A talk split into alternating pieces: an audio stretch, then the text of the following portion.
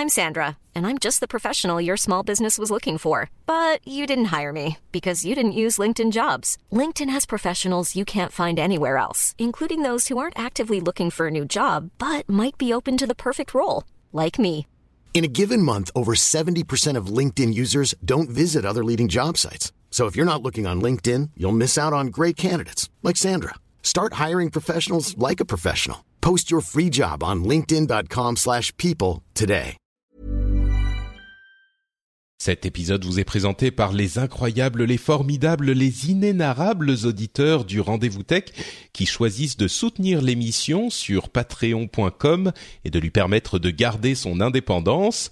Et aujourd'hui, nous remercions spécifiquement Sébastien Avis, Scruff, Frédéric Chastang, Final, Requiem, Daniel Andreyev, Thomas Ramirez et Mathieu Demeya. Bonjour à tous et bienvenue sur le Rendez-vous Tech, l'émission qui explore et qui vous résume de manière compréhensible toute l'actualité tech, internet et gadgets.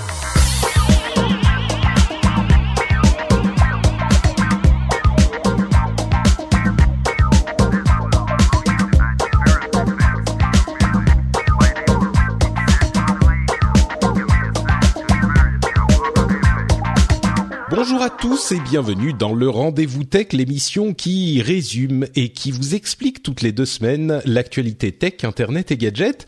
Je suis Patrick Béja et aujourd'hui pour cet épisode bien rempli, j'ai deux co-animateurs de talent qui m'accompagnent. Euh, Premier d'entre eux, Cédric Ingrand, qui s'est réveillé à l'aube juste pour euh, tout étudier sur les sujets du jour et être prêt pour l'émission. C'est bien ça? C'est c'est ce qui s'est passé? Et accessoirement parce que je suis à l'antenne le matin sur LCI à 6h25. Ah, il mais il y a ça, aussi. oui aussi, bien sûr. ça m'a laissé le temps de bûcher. C'est l'un des, des seuls avantages à se lever aux aurores, c'est que tu, tu prends un petit peu d'avance sur les autres. Donc tout à coup, tu peux envoyer des mails liminaires à 7h20, tu vois, en disant bon écoute, vas-y, réponds-moi maintenant, ça va.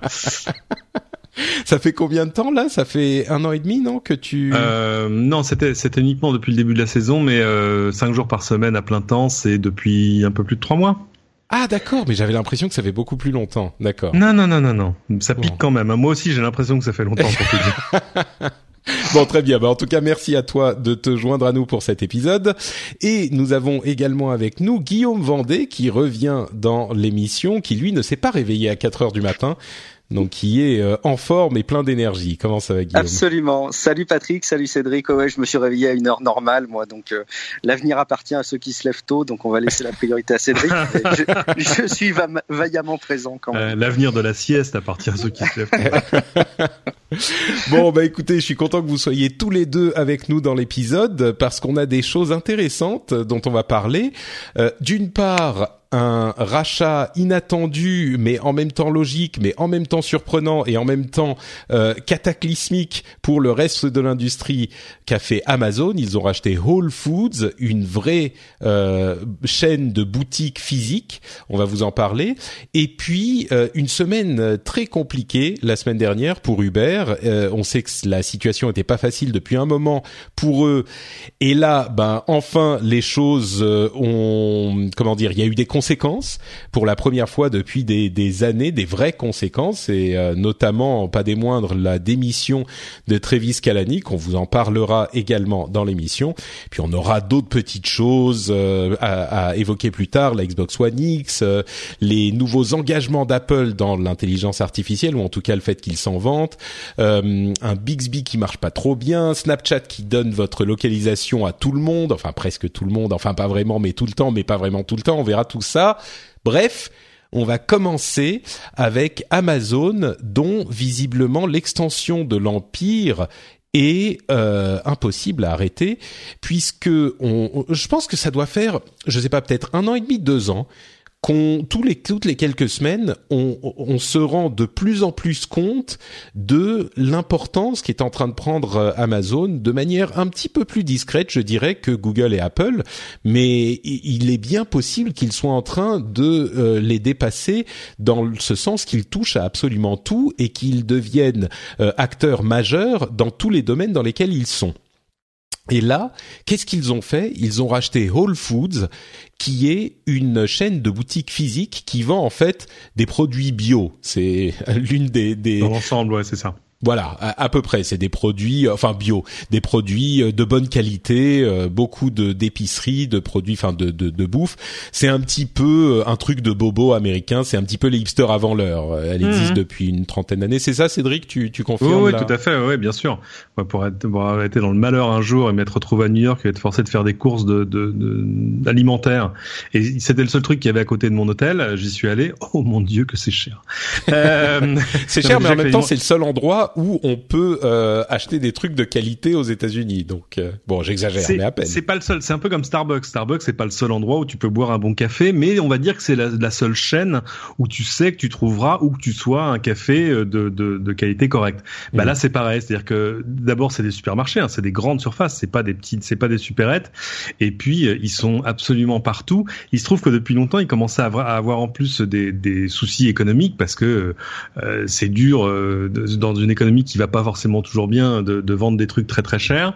Euh, et puis parce que les autres, euh, les autres euh, grandes surfaces se sont mises aussi à faire du bio, etc., à faire un peu de valeur ajoutée. Donc l'économie de, de, Whole Foods n'était pas si simple que ça.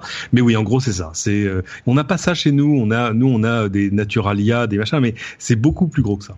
Oui, et puis les Naturalia, les machins, c'est un petit peu pour le coup, euh, c'est c'est plus que que Bobo, c'est un petit peu extrême. C'est genre vraiment si on, enfin, j'ai un peu l'impression que euh, les Whole Foods, nous on a de la de la vraie bouffe entre guillemets. Alors je sais qu'il y a des gens qui vont dire non, mais vous vous rendez pas compte, faut aller chez le primeur, machin. Bien sûr, mais faut voir ce que c'est aux États-Unis. Euh, L'équivalent de Whole Foods, c'est un petit peu, on, on l'a quand même un petit peu dans toutes les dans toutes les grandes surfaces, quoi. Enfin dans les dans les supermarchés.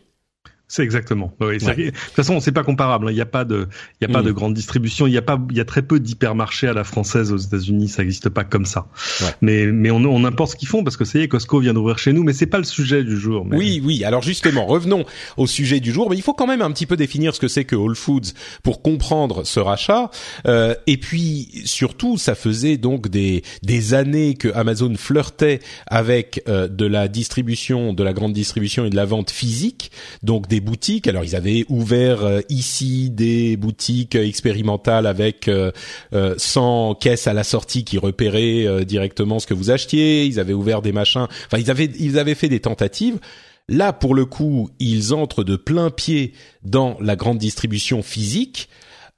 ils ont l'habitude de, de, de, de racheter des sociétés qui sont dans le, la, la distribution de contenu. On sait qu'ils ont racheté Audible pour le livre audio, Comixology pour les comics.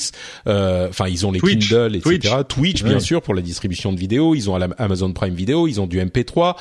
Bref, tout ce qui était numérique, on connaissait. Là, c'est physique. Euh, du coup, je me retourne vers euh, Guillaume. Euh, est-ce que ils vont, ça va devenir, à ton avis, hein, euh, Amazon euh, boutique? Est-ce que ça va Généralement, ils les laissent tranquilles et ils ont un petit co-branding.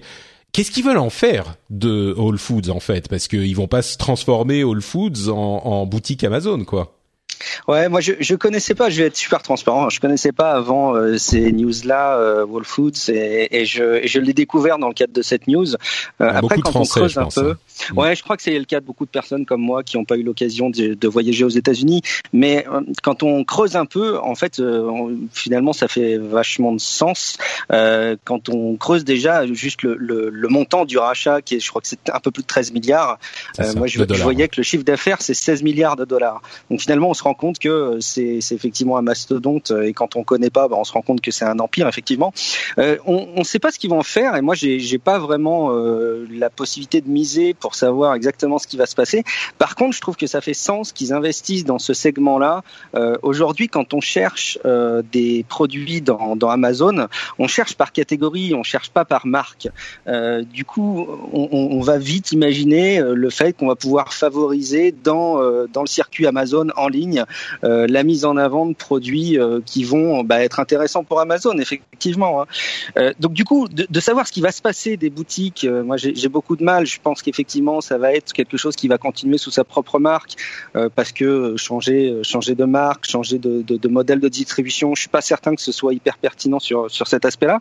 Par contre, effectivement, d'injecter ces produits et cette commercialisation dans le circuit Amazon en ligne, moi je trouve ça fait sens. Aujourd'hui, on contacte, enfin on se sert d'Amazon de plus en plus pour tout et n'importe quoi, mais à la base sur certains produits qui correspondent à certains moments de vie si demain on peut faire de plus en plus nos courses avec Amazon et en particulier avoir des produits euh, labellés ou labellisés équivalents euh, bio, euh, je pense que ça va achever de convaincre un certain nombre de, clients d'Amazon, quoi. Ah, c'est sûr que c'est pile le genre de produit que enfin, il y avait des, en gros, les gens qui sont chez Amazon Prime sont généralement genre CSP, CSP++, CSP+, etc. C'est pile les gens qui sont clients de ce genre de, de boutique aux États-Unis. C'est quand même un gros investissement.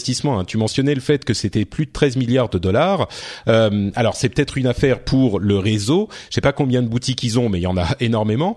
Mais le, le plus gros achat qu'ils avaient fait avant ça, c'était euh, Zappos euh, pour 1,2 milliard, euh, qui est donc le, le, la société de vente de chaussures, et euh, Twitch euh, à 970 milliards. Euh, après, ça descend encore.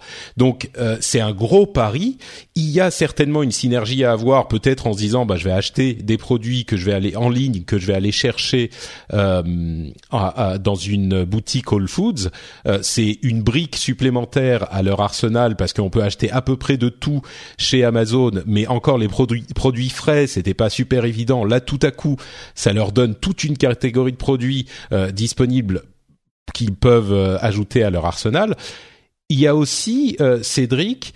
Il y a beaucoup de gens qui parlent de la, la de, de l'immobilier tout simplement. C'est des c'est des euh, des emplacements euh, stratégiques et de la surface immobilière qui peuvent leur qui peut leur servir pour All Foods et peut-être pour d'autres choses, non?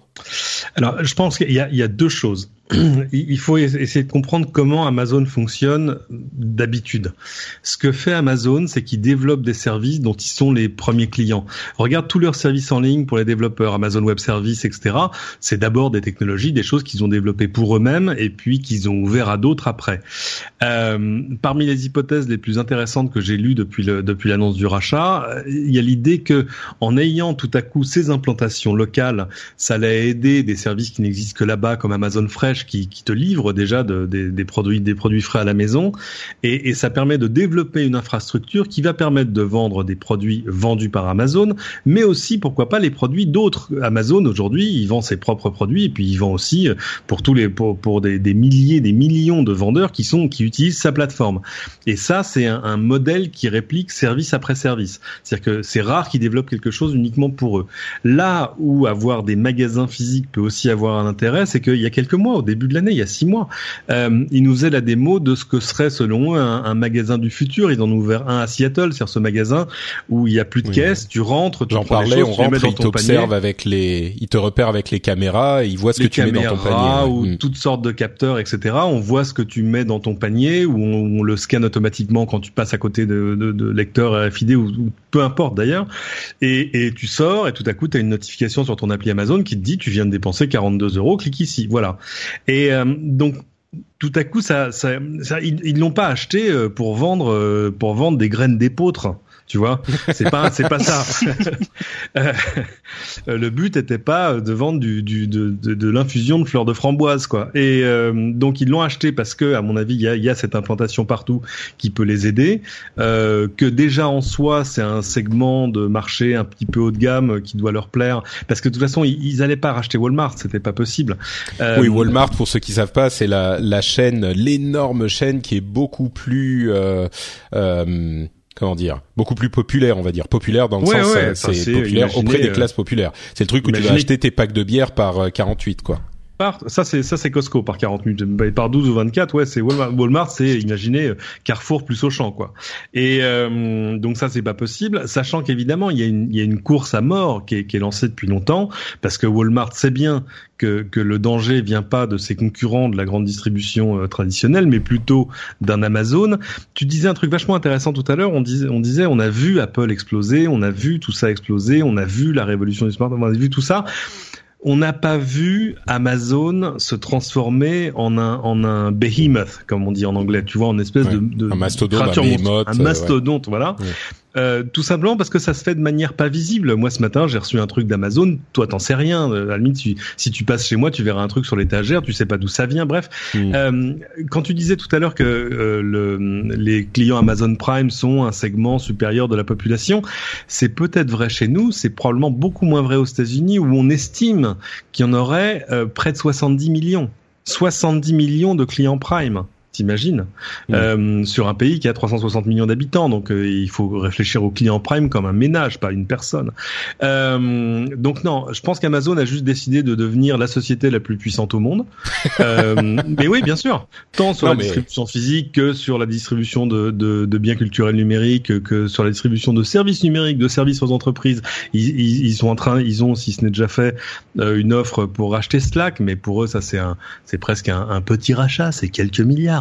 Oui, euh, ils sont Slack, ils sont euh, évalués à 9 milliards quand même. Euh, si effectivement le, enfin, ils sont évalués à à peu près 5 milliards et, et Amazon aurait euh, exprimé un intérêt selon certaines sources pour le racheter à 9 milliards, ce qui effectivement. mais mais du coup, est-ce que ça veut dire que Amazon va pas trop toucher à Whole Foods tel qu'il est, ou est-ce que ça veut dire que ils vont le transformer en une sorte de de, de boutique euh, pour, enfin, de, de boutique physique Amazon, peut-être quelque chose entre les deux. Mais est-ce que ça, ça menace, à ton avis, euh, Enfin, est-ce que je ne sais pas très bien comment poser la question, mais est-ce que ça veut dire que Amazon est en train de venir jouer sur le terrain des euh, de la grande distribution de manière franche? Genre, est-ce que effectivement Walmart, évidemment, ils ont des, du souci à se faire, mais depuis longtemps. Mais là, est-ce que c'est une déclaration de guerre à Walmart? Oui, mais la, la grande distribution livrée pas la grande distribution où tu te déplaces ou alors euh, pour des produits euh, enfin voilà la grande distribution livrée ils ont déjà. Là c'est tu te déplaces. Oui mais ils ont pas la même infrastructure que enfin tu vois ils, avaient euh, apparemment en tout cas des, des, des soucis d'infrastructure. Là ça leur permet de jouer sur les deux sur les deux tableaux ce qui est absolument mm. merveilleux pour eux.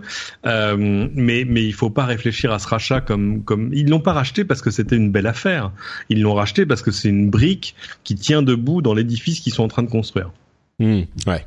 Et, et, je pense effectivement que cet aspect de euh, de d'immobilier pourrait, à, quand c'est cohérent, être utilisé pour leur euh, pour faire des entrepôts et des plateformes de distribution. Ça leur permet pour le coup d'être présent absolument partout, encore plus que c'était le cas avant. Euh, c'est difficile parce que les plateformes de distribution d'ordinaire, tu les mets, euh, tu vois, euh, dans, dans la grande banlieue, euh, alors que là, on parle de choses qui sont des choses de centre-ville. Hein. Whole Foods, c'est même pas des, des, des, supermarchés de banlieue, donc. oui, quand il y a du centre-ville, mais quand tu pars sur le, le Midwest, tu vois, quand t'es dans les États où il n'y a pas vraiment de centre-ville, c'est. D'accord. Bon, c'est un autre, une autre infrastructure. Mais euh, est-ce que bon alors pour franciser un petit peu la ils font démarrer les drones du toit du supermarché, c'est ça bien. Hein, c'est vrai.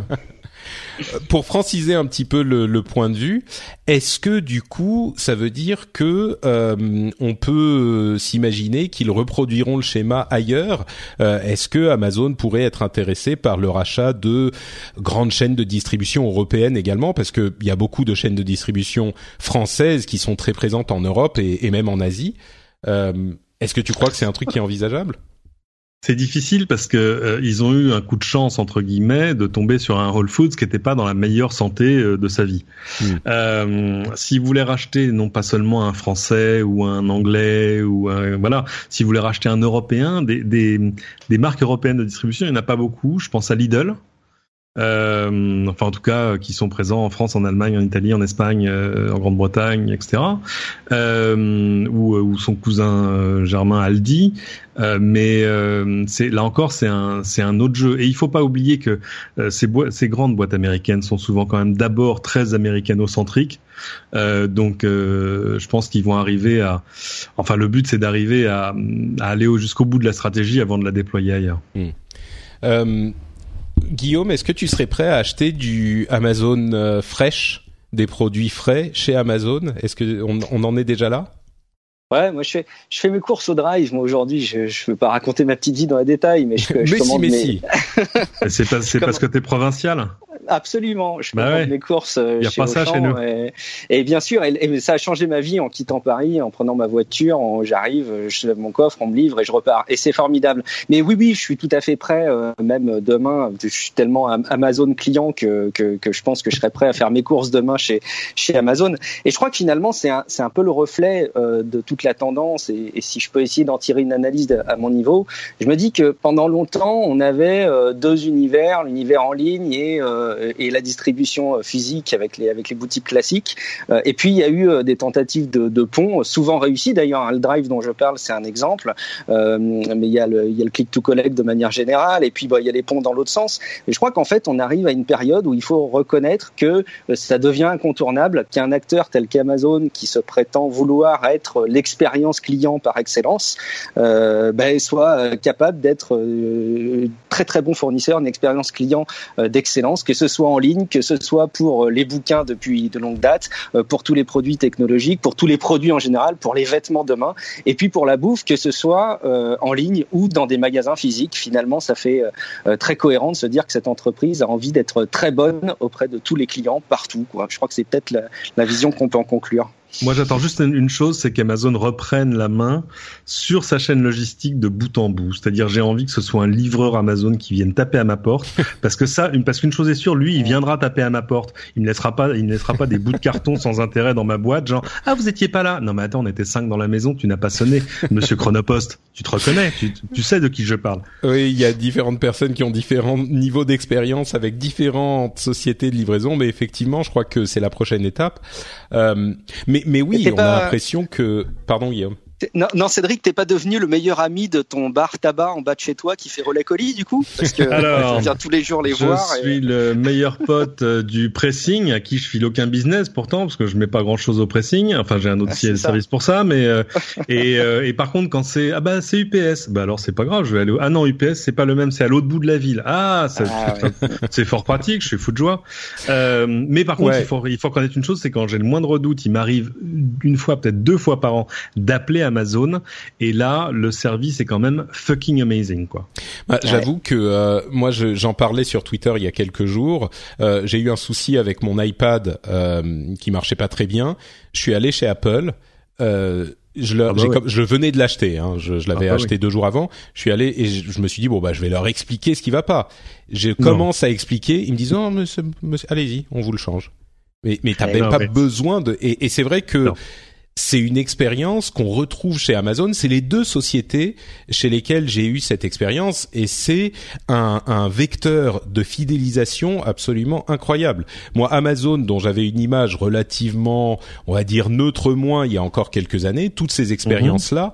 euh, sûr. m'ont m'ont complètement fidélisé. Mais bon, pour conclure sur cette histoire de euh, présence physique, présence euh, numérique. Je crois qu'il y a effectivement eu un moment il y a quelques années où on s'est dit ah bah les boutiques physiques machin vont disparaître, ça sera des showrooms, euh, ça sera bon. Et je crois qu'on est en train de se rendre compte que c'est pas le cas Ouais. et que Amazon le voit peut-être encore mieux que d'autres et qu'ils se disent euh, c'est un autre truc que j'ai lu ailleurs, ils veulent devenir Walmart avant que Walmart n'ait le temps de devenir Amazon.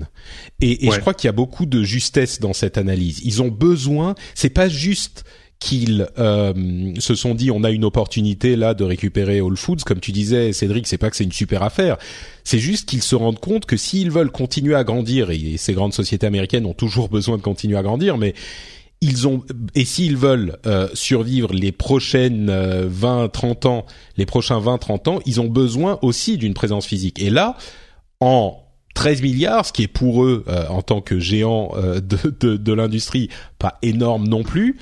Et ben c'est hop en un tour de main euh, une présence physique partout et ils ont l'habitude d'intégrer des sociétés qui sont très différentes d'une manière complètement euh, réussie, ce qui est pas facile et ils l'ont déjà fait à de nombreuses reprises. Donc euh, Mais je crois que c'est surtout le fait de euh, euh, le- surtout le fait que Amazon se dit on a besoin d'une présence physique en plus de tous les autres avantages que ça donne. Absolument. Il y a des effets intéressants qu'on voit aux États-Unis. Euh, on, on, voit les, les, shopping malls qui ferment les uns après les autres. Il y a des chaînes de magasins entières qui sont en train, qui sont à, la, euh, je pense à Sears, je pense à d'autres. Et, et, alors ça, c'est les effets attendus parce qu'on se dit bah oui, évidemment, commerce en ligne, tout ça euh, sur des biens d'équipement, euh, sur, tu vois, euh, moi ça, ça m'intéresse pas d'aller dans un magasin pour acheter un aspirateur. Ça m'intéresse d'aller en ligne, de voir quatre modèles, de dire c'est celui-là le bon, de cliquer, c'est livré. Ouais. sur le sur l'alimentaire, c'est un autre jeu. Mais je lisais un truc absolument passionnant ce matin sur un effet induit et presque inattendu euh, du commerce en ligne, la baisse de, des ventes de chewing-gum. Oui, j'ai vu ça aussi, oui. 7% de baisse juste sur sur l'année écoulée euh, chez Hollywood Chewing Gum et les autres. Pourquoi? Bah parce que si tu passes pas à la caisse, et eh bah t'achèteras pas de chewing gum et puis voilà. C'est ça. C'est les chewing gums se vendent en, en, en bout de caisse euh, quand t'as déjà tout acheté et voilà. euh, et, et, en plus les gens sont occupés par leur smartphone donc ils sont moins même quand ils y sont ils sont moins prompts à euh, D'ailleurs, entre parenthèses, pour pour conclure, euh, Amazon a, a, est en train de tester le service Wardrobe, donc euh, comment ça se traduit en français Wardrobe euh, Garde-robe. Garde-robe, voilà, c'était compliqué. Euh, qui leur permet, qui permet aux clients de commander 15 euh, pièces de 15 vêtements, ils mmh. essayent ce qu'ils veulent, ils gardent ce qu'ils veulent et ils renvoient les autres avec bien sûr des bien réductions s'ils en gardent 4, 4 ou 5. Il y avait ah. d'autres euh, d'autres euh, sociétés qui faisaient ce genre de choses, mais Amazon est dans ce domaine aussi parce que le problème quand tu veux acheter un vêtement, c'est que t'es pas sûr qu'il taille, t'es pas sûr bien que sûr. machin. Là, t'en achètes 15, ils t'envoient tout déjà pour on voit te bien le que t'es pas une fille, hein, ça, ça existe déjà. Euh, bien sûr, Zappos, bien sûr. Euh, comment s'appelle Ma femme l'utilise beaucoup. Oui. Non, mais ce que je veux dire, ce que je veux dire, c'est qu'Amazon se lance même dans ce segment tu vois oui, et que sûr. et que du coup ils sont vraiment présents partout même dans des segments où on se dit peut-être euh, c'est c'est un peu plus compliqué quoi mais effectivement il y a une solution qui a été trouvée le fait de pouvoir envoyer facilement et Bon, bref, euh, avançons sur Uber après cette euh, constatation supplémentaire du euh, de l'avancée vers la domination du monde d'Amazon. Uh -huh. Uber, eux aussi, sont euh, un petit peu les maîtres du monde, sauf que il y a eu un caillou euh, de plus sur la route qui a fini par faire euh, dérailler la le, la voiture. comment c'est les VTC Non, les les, oui, je les sais VTC. plus. C'est ça, VTC. Oui, je sais pas pourquoi ça, je pensais que c'était des vélos. C'est pas, c'est les vélos, c'est autre chose. donc les VT, le VTC. Et donc, euh, ce qui s'est passé, c'est que il y a eu euh, un rapport qui a été rendu par euh, comment il s'appelle? C'est le rapport Holder, c'est euh, Eric Holder Eric qui Holder. était un ancien euh, ministre de la Justice, ouais. voilà, aux États-Unis, qui a, au, auquel Uber avait commandé un rapport avec des recommandations sur, en gros, comment arrêter la la la catastrophe euh, de d'image et de euh, bah, d'affaires euh, de mmh. sexisme de euh, scandales qu'il y avait eu chez Uber. Bah il a trouvé la solution. Alors, il a rendu son rapport effectivement avec un certain nombre de euh, recommandations. Plusieurs recommandations. Déjà, avant même de parler de la démission euh, de Travis Kalanick, j'aimerais qu'on commente un petit peu certaines des recommandations qu'il a fait.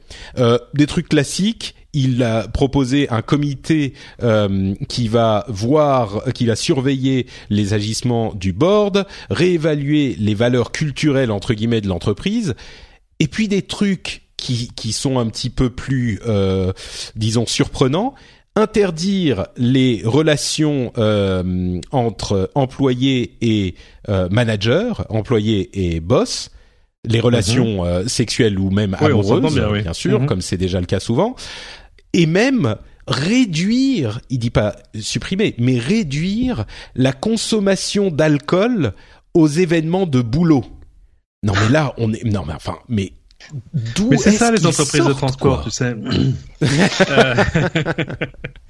Mais euh, enfin, je sais pas. Vous vous travaillez tous les deux dans des vraies sociétés, Guillaume. Euh, oui. Le, le réduction, peut-être que je suis je suis en train de, de pointer du doigt le truc qui est le plus ridicule. Mais enfin, réduire la consommation d'alcool aux événements de boulot. Je sais pas si tu as lu les, les les descriptions de comment se passaient ces événements de boulot, mais ça ça ressemblait plus à des à des, des événements de frat boys américains de, de... Mhm. mais euh, On dirait que ça ressemble plus finalement à des interventions d'un conseil de discipline d'un collège avec euh, des abus en fin d'année. quoi. T'as l'impression qu'effectivement il y a eu des dérives entre collégiens qui qui sont allés un peu trop loin et euh, bah, on a l'impression que la direction du collège tape un peu du poing sur la table et essaye de, de remettre un peu les choses dans le dans le bon chemin. Je sais pas si l'image est Non, non, très valable, mais on, on voit bien qu'il y avait une culture très, euh, je sais pas décrire ça, mais mais euh, ouais, un truc de, de frat boys quoi. C'est oui, c'est un peu ça. c'est comme ça que c'est euh, décrit généralement. Oui, C'est ça, de, on, on va dire de de- de- d'étudiants euh, un peu attardés au sens euh, qui sont restés étudiants un peu plus longtemps, euh, avec ouais, enfin une culture assez festive. Moi, je me souviens de de ce, ce bout de mail de Travis Kalanick que j'avais pu lire où, où il disait ils allaient tous faire une fête pour je sais pas quoi, etc. Et lui il ra- rappelait dans son mail en disant bon, euh, je suis forcé de vous le dire, mais euh, euh, on va arrêter de coucher tous les uns avec les autres. Enfin, un peu, c'était un peu ça, mais en tout cas, non, je vous demande, je vous demande très sérieusement d'éviter ce genre de choses entre gens qui sont habitués, à- à- à- qui sont amenés à travailler ensemble. Et par exemple, on, on couche pas avec son manager, et le manager couche pas avec les gens avec qui il travaille, euh, parce que ça, ça crée des situations vraiment machin, etc. Et dans son mail, il dit, euh, ça veut dire que moi, ce week-end, je vais coucher avec personne. Fuck my life. Mais c'est ça qui est hallucinant. Il y a vraiment, enfin, on se rendait bien compte. Ah, c'est clair qu'on n'est pas, on n'est pas avait chez une- AXA là. Hein, c'est Ah bah. que- ça c'est sûr, oui. Mais on se rendait bien compte effectivement qu'il y avait une culture, enfin les les les scandales qu'on avait vus euh, arriver chez Uber depuis des années. Euh, on- on sentait bien que ça venait d'une culture particulière quand même. Euh, là, on en a eu plusieurs exemples qui étaient affligeants. Enfin, c'était c'était lamentable. On a d'ailleurs quelques jours après le, la- le le moment où ils ont rendu le rapport et où on a commencé à le commenter, le board qui se réunit et Ariana Huffington qui fait partie du board qui commence à dire euh, il faudrait plus de femmes dans le board Mhm. parce que il faut euh, que la culture euh, change et ça commence par le haut, blabla. Et l'un des partenaires du board, euh. David euh, Banderman pour ne pas le citer, qui lui dit oui bon, euh, enfin s'il y a plus de femmes dans le board, ça, vou- ça voudra surtout dire qu'il y aura plus de blabla. Mais ça. tu te dis, ça, c'est genre, mais euh, plus ça- de ça euh, ça, ça. Ce sera chiant quand il faudra déplacer des meubles lourds. Oui, c'est ça. Enfin, Mais, non mais vraiment, mais, Non, mais- tu sais, le pire, c'est que ils sont dans un dans une réunion du board où ils sont en train de discuter des problèmes systémiques de sexisme dans la société et des scandales que ça et des, des, des scandales et des problèmes que ça pose pour la société et pour ses employés. Dans ce contexte, le type qui fait une remarque se- sexiste à deux balles à Ariana Huffington dans le bah. board quand elle est en train de dire qu'il faut plus de... Non mais enfin, on, on marche temps, sur il la faut, tête. faut, faut en avoir une paire sérieusement accrochée pour faire un truc pareil. Mais c'est-à-dire qu'il peut pas. il y a- là, il a pas d'excuse. Il connaît le contexte du moment où il s'exprime. Euh, c'est, enfin, tu vois, c'est, il y a, il y, a, il y a des moments pour ce genre d'humour.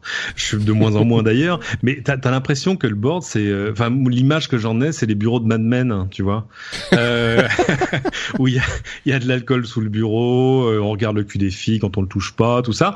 Euh, non, non, c'est euh, c'est quand Ouais. même particulier, quoi. Et on voit bien que de fait, c'était pas, c'était donc pas juste Travis Kalanick. Il y a un problème de, de culture plus plus général que ça. Bah d'ailleurs justement, euh, Travis Kalanick, donc qui quitte son poste de président d'Uber, de CEO de Uber. En, euh, deux temps. Pardon? En deux temps. Oui, d'abord c'était genre bon, euh, je vais euh, prendre Je une absence famille, prolongée, euh, machin. Et puis finalement c'est je démissionne tout court. Euh, beaucoup de pression, visiblement, d'après tout ce qu'on a entendu, c'est pas si surprenant. Euh, et puis, euh, c'est, c'est ce qui s'est passé là, euh, 1000 employés qui ont après la l'annonce de son de sa démission, 1000 employés qui ont, qui ont signé une euh, une euh, déclaration demandant au board de revoir cette décision et de dire que euh, Travis est essentiel pour la vie de la société. Et Ouais, du on dirait coup, on dirait les pétitions des spectateurs de Cyril Hanouna, quoi. C'est euh, Alors, écoute, je vais me poser un tout petit peu en avocat du diable, et là encore me retourner vers Guillaume. Il y a quand même, et c'est ce qu'ils disent dans ce dans ce euh, dans cette lettre, il y a de nombreuses sociétés où on a vu euh, des dirigeants euh, commettre des erreurs. Ils reconnaissent le fait que Kalanick a commis des erreurs et sans doute porté par l'enthousiasme et l'immaturité euh, du personnage, la société a été dans des directions qui n'étaient pas bonnes, en partie. Mais enfin, Uber a quand même un succès absolument insolent, peut-être en partie ah dû à sa propre insolence, mais il n'empêche un succès incroyable. Et très certainement une part de ce succès et euh, la responsabilité de Kalanick. Donc ce qu'ils disent, c'est on a vu de nombreuses sociétés dont les boards ont pour différentes raisons décidé de se séparer du fondateur eh ben souvent ça s'est pas bien passé. Euh, on a évidemment le, euh, le, le cas d'Apple qui vient à l'esprit, mais il y a aussi Twitter qui reste encore aujourd'hui un, un, enfin c'est un des cas qui cite, qui reste une société qui a des problèmes après un démarrage explosif. Est-ce que il va y avoir un impact euh, sur la société euh, Peut-être Guillaume, à ton avis, est-ce que c'est une bonne ou une mauvaise chose? Je sais que la question est difficile à, évoquer comme ça. Kalani qui quitte Uber, bonne euh, ou mauvaise nouvelle pour Uber? Sur son départ en tant que tel euh, et d'un regard très extérieur, parce que évidemment je je connais pas le, le, fin fond de cette entreprise et puis je sais pas si c'est vraiment souhaitable du coup, mais euh, ça, ça, donne quand même l'impression euh, quand tu parles de succès insolent qu'effectivement Uber ne serait pas euh, ce qu'il est aujourd'hui euh, s'il n'y avait pas effectivement l'insolence et le et la volonté de de, de ce mec là qui en gros, ça semble être j'avance et je vois un peu les conséquences morales après et, et j'aviserai et, et, si on doit rattraper, bah, ce sera rattrapé ou pas. Et finalement, ça a permis quand même de faire avancer beaucoup les choses. Alors il y a, y a des limites, les choses qu'on voit de manière peut-être plus évidente, c'est nous en France avec euh, Uber Pop, les, les limites qu'il y a pu y avoir dont on a déjà parlé. Euh, donc on voit bien que les aspects légaux, tôt ou tard, euh, freinent un peu l'expansion incroyable que ça puisse avoir. Mais à la base, euh, je pense qu'il a réussi quand on creuse un petit peu l'historique d'Uber et, de la façon dont ça s'est développé aux États-Unis, euh, on voit bien que si on avait attendu un peu un cadre légal, eh ben on n'en serait bah, pas. Ça serait jamais fait, quoi. Voilà, ça serait ça serait clairement jamais fait. Maintenant, euh, de là à ce que euh, tout soit autorisé et que ce soit une orgie morale en permanence dans les locaux d'Uber pour le bien-être de la société, je sais pas. Mais effectivement, on peut imaginer que son départ ait des impacts. Maintenant, on peut aussi imaginer que à la tête de de, la boîte soient placés euh, des mecs qui puissent être à la fois visionnaires et responsables, j'imagine que ça existe aussi, et qui donc soient capables de, s'appuyer sur le boulot qui a déjà été fait, euh, l'insolence qui a porté ses fruits, et puis bah, peut-être d'atteindre l'âge de raison et puis d'être un petit peu adulte dans les comportements. Quoi. Ça, c'est possible aussi. Ça dépendra des personnes, sans doute. Oui, Patrick, tu citais comme exemple Twitter. Euh, l'immense différence entre Uber et Twitter, c'est que Twitter est déjà coté en bourse. Quand on dit que Uber pourrait valoir 70 milliards de dollars, c'est un truc qui sera vrai une fois qu'ils seront cotés en bourse. Donc je pense que la, la pression qui s'est exercée sur euh, Travis Kalanick pour qu'il qu'il se mette de côté et puis euh, qu'il quitte clairement le, son, son, son job, euh, elle vient des investisseurs euh, qui eux ont mis énormément d'argent dans Uber et non n'attendent qu'une chose, c'est l'introduction en bourse pour être euh, au moins sûr de se refaire. Aujourd'hui, euh, si elle s'est introduite en bourse aux valeurs qu'on qu'on se donne aujourd'hui, ils se referont euh, hyper largement. Mais mais le, le, danger est là quand tu vois des, des gestionnaires de, de comment dire de, de, des gestionnaires de fonds d'investissement qui disent euh, Uber a un fonctionnement pyramidal. En clair, ils disent que ça gagne pas d'argent, que ça peut pas vraiment en gagner et que donc les investisseurs euh, round après round sont là pour éponger les investissements des précédents. Bon, euh, c'est quand même hyper violent. Euh, je suis pas sûr d'y croire, mais mais mais le danger est là, c'est-à-dire que tout à coup c'est quelque chose qui peut s'instiller dans l'esprit de l'investisseur aujourd'hui et du petit actionnaire demain à qui on demanderait de mettre ses, économies dans Uber. Donc tout ça est quand même très dangereux pour la valorisation de l'entreprise. Et, et, le truc qui fait tourner Uber aujourd'hui, c'est la valorisation de l'entreprise. C'est pas ses bénéfices parce qu'elle est dans une logique d'investissement à marche forcée comme l'a été Amazon d'ailleurs pendant longtemps, hein, mais encore aujourd'hui, Amazon fait pas ou peu de, bénéfices, tout est réinvesti, donc c'est dur d'attirer euh, des investisseurs uniquement sur une société qui investit à, très long terme.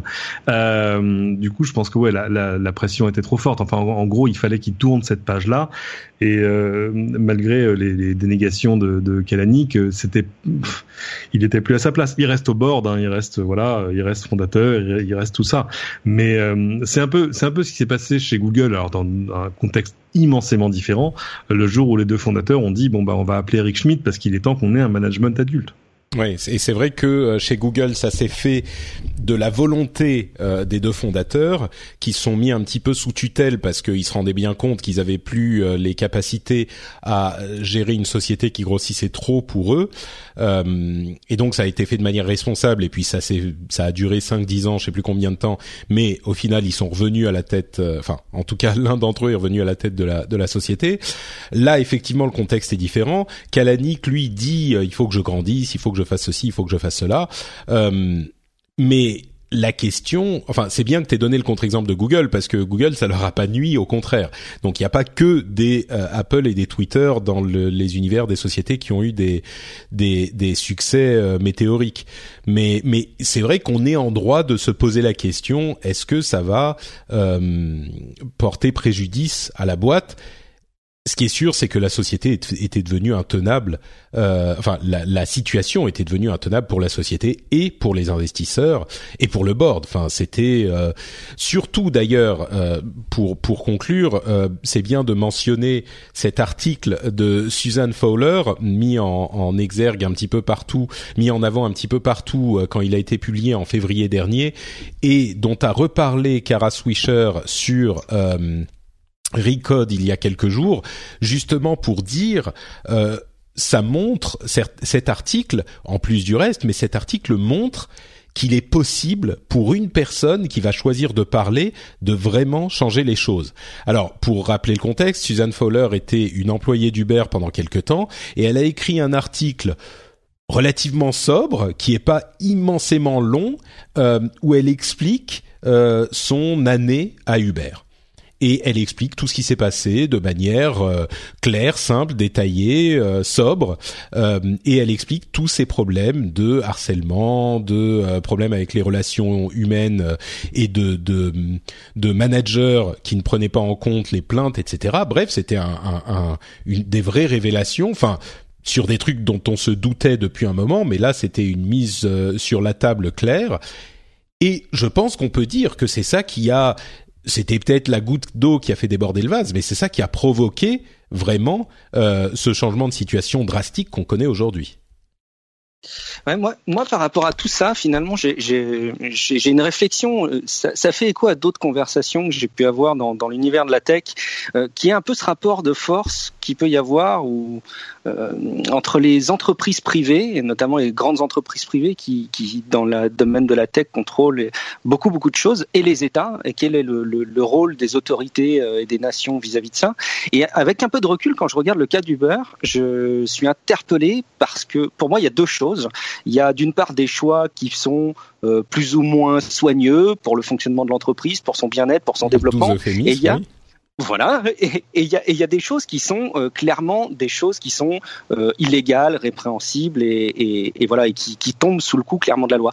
Ça me donne un peu l'impression cette situation, je, je connais probablement pas tous les détails, hein, mais que il y, a y a un certain recul de la part des autorités. Je caricature un peu en disant que ça donne l'impression qu'Uber est une zone de non-droit, et donc ça laisse imaginer qu'aujourd'hui il y a des entreprises privées, des grandes entreprises privées avec des fortes valorisations, qui ont des actions incroyables sur le le quotidien des gens, euh, dans lesquels il y a ben, finalement une espèce de zone où la loi est pas tout à fait la même qu'ailleurs euh, et où ben, les autorités euh, ont pas forcément mis les pieds. Alors je, je pense qu'il y a plein de choses là-dedans. Hein. Il y a des, de, la, de, la, de la culture euh, américaine que je connais peut-être pas très bien, l'univers de la Silicon Valley qui est peut-être aussi bien particulier, mais je suis très interpellé de voir que en France, alors évidemment il n'y a pas il y a pas d'Uber en France, mais j'imagine qu'une situation avec des harcèlements systématiques euh, sur le plan sexuel par des par des employés mais en, finalement, on parlerait pas tant de la démission du, euh, du CEO que, euh, que des plaintes et que de, du suivi mmh. en, en, au tribunal. Quoi. Bah, euh, ça m'interpelle vachement. Ouais, je, dirais deux choses à ce propos. Euh, pour clarifier, tu parles effectivement de euh, des problèmes internes de la société, pas des problèmes de mmh, euh, transport ouais. et des taxis. C'est un non, autre, non, une autre question. Ouais. Mmh. Les questions de harcèlement, je crois qu'il y a plusieurs choses. Effectivement, on se rend pas bien compte à quel point aux États-Unis le sexisme est encore plus présent et encore plus un problème que ça ne l'est en France. Et ça, je crois que culturellement, on se. En France, Mm. c'est plus un problème qu'ailleurs. Moi, étant euh, dans les pays nordiques, où encore euh, la situation n'est pas parfaite, je peux vous dire que la France est assez affligeante par certains aspects, euh, même si, bon, les choses vont dans le bon sens. Bah, aux États-Unis, c'est bien pire. Mais pour ce qui est de euh, la question, comme tu le dis, d'une euh, d'une zone de non-droit, moi, je pense pas. Je pense que il y a une action des euh, tribunaux qui peut avoir lieu. En l'occurrence, euh, je ne je, je sais pas s'il y a des actions en cours encore euh, envers Uber, mais si il n'y a pas eu de euh, de- d'intervention, non pas du gouvernement, mais des tribunaux, euh, c'est parce qu'il n'y a pas eu de euh, procès qui a été intenté, et ça aurait, Mhm, c'est c'est mhm. tout à fait possible. N'est-ce pas, Cédric? Je je pense pas que là on soit dans dans un contexte où il y a une une impunité euh, d'Uber Ah euh, face aux tribunaux. On est d'accord. Non, il y a, il y a une culture. C'est pour ça que je, je Ouais, rappelais euh, Mad Men, c'est-à-dire que c'est c'est un peu pareil. C'est difficile de de non mais c'est ça parce que voilà voilà quelque chose qui parlera à peu près aux gens quand s'ils l'ont vu. C'est-à-dire que euh, une culture de sexisme ordinaire euh, même même bienveillant tu vois ce que je veux dire. Pour Mhm. pour tenter que le sexisme puisse être bienveillant. Enfin même que, que- enfin bref bon. Non, non, mais je comprends ce que tu veux dire, oui, c'est genre, vois ce que euh, je veux dire. Si tu l'éternelle question quand on rentre dans les détails, euh, si tu fais un compliment sur la les, les vêtements ou l'apparence d'une collègue quand tu es un manager, est-ce que c'est un vrai compliment ou est-ce que c'est du harcèlement? Là, on arrive sur les détails effectivement qui sont toujours difficiles à tran- trancher. On est euh, pile sur la ligne où on sait pas très bien de quel côté de la ligne on se situe quoi. Le truc qui fait que je sais pas moi on m'a appris à, à ouvrir la, la porte aux gens euh, hommes ou femmes d'ailleurs souvent et donc il m'arrive souvent d'ouvrir la porte. Euh, voilà. Et, et euh, ici ça se passe bien enfin moi. Euh, et j'ai quand même eu le cas une ou deux fois au Québec. Je, je tenais la porte à des dames qui me regardaient genre qu'est-ce qu'il me veut? Ah, ouais. et, et là tu t'aperçois que voilà il y a juste une espèce de différence culturelle pas très grave mais où tu te dis Oui, bah, précisons- ok ok je le fais plus Précisons que, euh, je pense que c'est clair, mais rappelons-le quand même. euh, dans le cas d'Uber, c'était pas on tient la porte. hein. On est bien, on est bien d'accord.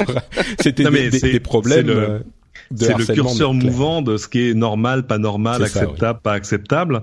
Et puis euh, le fait que c'est quand même dans c'est ou c'était en tout cas dans l'ensemble une, une boîte de mecs quoi. Tu vois. Hmm. Oui, une Et, boîte de euh, mecs, ils appellent ça la, la bro culture. C'est un petit peu les, bah, les, les frat boys, euh, les garçons Voilà. des fratern fraternity euh, aux États-Unis, des Oui, fraternités. c'est ça. Hmm. Mais il faut il faut aller lire la lettre de le, le blog post original de Suzanne Fowler pour voir Ouais. le la profondeur du problème. C'est-à-dire que c'est euh, ahurissant. En clair, elle a eu des soucis de simili harcèlement, de tout ça, de trucs pas vraiment voilà. Et quand elle c'était que le début de son problème, c'est quand elle s'en est c'est quand elle a commencé à s'en plaindre que là les vrais problèmes sont arrivés. Et ça, Ouais. c'est inacceptable. Bon, euh, concluons quand même sur une relative touche de positif avec Uber. Euh, ils ont lancé une opération communication euh, qu'ils ont appelée 180 jours de changement. Et donc euh, ils veulent un petit peu se, se, se redorer leur euh, image, euh, ce qui est peut-être une bonne une bonne idée. Et l'une des premières euh, choses qu'ils ont mis en place, c'est un test de pourboire pour les chauffeurs. Euh, il y a d'autres sociétés qui faisaient déjà ça. Uber a toujours dit qu'il ne voulait pas mettre en place la chose parce que euh, eux faisaient que l'intermédiaire et que si tu voulais donner un pourboire, bah tu pouvais le faire à ton chauffeur. Enfin bref, ils voulaient pas se mêler de ça.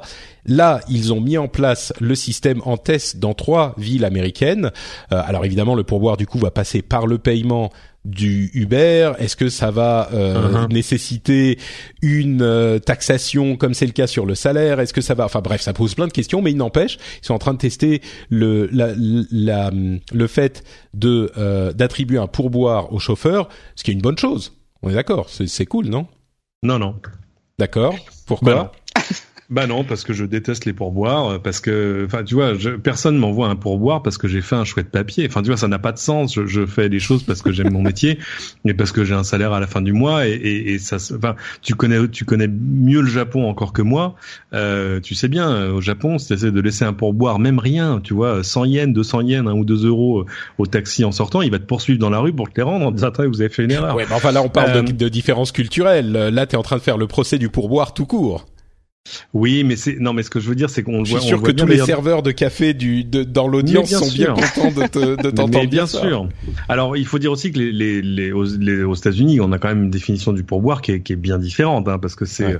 c'est une partie intégrante et majeure de ton revenu. C'est pas c'est pas la pièce d'un euro que tu laisses dans la soucoupe. Non, non, non, non, non. Non, Là, c'est 10%, 15%, 20%. Mm. Euh, Il y en a d'autres. Et si tu donnes pas un pourboire, t'es vraiment, c'est vraiment qu'on t'a pas donné un bon service ou t'es un sale le quoi. dernier des connards. Ouais, ouais, Ouais. Ouais. Oui. Et, et euh, d'autres l'ont institutionnalisé, comme les, les- beaucoup de taxis là-bas, où quand tu peux les payer avec une carte, directement la machine te dit vous voulez laisser 20% de pourboire? Ben je, je attendez, je réfléchis. euh, et euh, non, mais ce que je veux dire, c'est que dans toutes les mesures qui ont été annoncées, Mm. euh, elles sont destinées à faire plaisir aux chauffeurs, des chauffeurs qui se plaignent parce qu'évidemment euh, Uber a baissé ses prix et augmenté ses, ses commissions. Euh, donc on comprend, il y a, quand même une bonne grosse grogne des, chauffeurs. Du coup, Uber leur cède pas mal de trucs. Pardon sur le, temps d'attente qui pourrait devenir payant pour le pour le client, sur euh, voilà euh, sur pas mal de choses qui leur arrangeraient la vie et qui pourraient leur rapporter un peu d'argent, mais sans toucher à ce qu'était le le, cœur de la contention entre Uber et ses chauffeurs, c'est-à-dire c'est-à-dire la commission qui est passée, je crois, de 20 à 25 Donc ce que tu dis en fait, c'est plutôt que de donner euh, des miettes avec un pourboire, euh, peut-être qu'il faudrait revoir le le salaire des, enfin le, le la méthode Ah. de paiement des. Bah, Des tout à coup le, le fait que des chauffeurs soient bien ou mal payés devient ton problème à toi le client. Effectivement, Alors que, c'est bon. vu comme ça. Mais C'est- mais c'est pas c'est pas les seuls. hein. Je crois que chauffeurs privés aussi euh, lancent euh, euh, la même chose. Des le- ils vont ajouter les pourboires dans l'application. Bon, bah écoutez, euh, on vous laissera juge alors de, de, de la qualité de ce premier changement. Et puis ils en annoncent 180 jours, donc on va avoir six mois de changement chez Uber. J'ai hâte de voir ce que sera Uber dans six mois après ces, ces nombreux changements.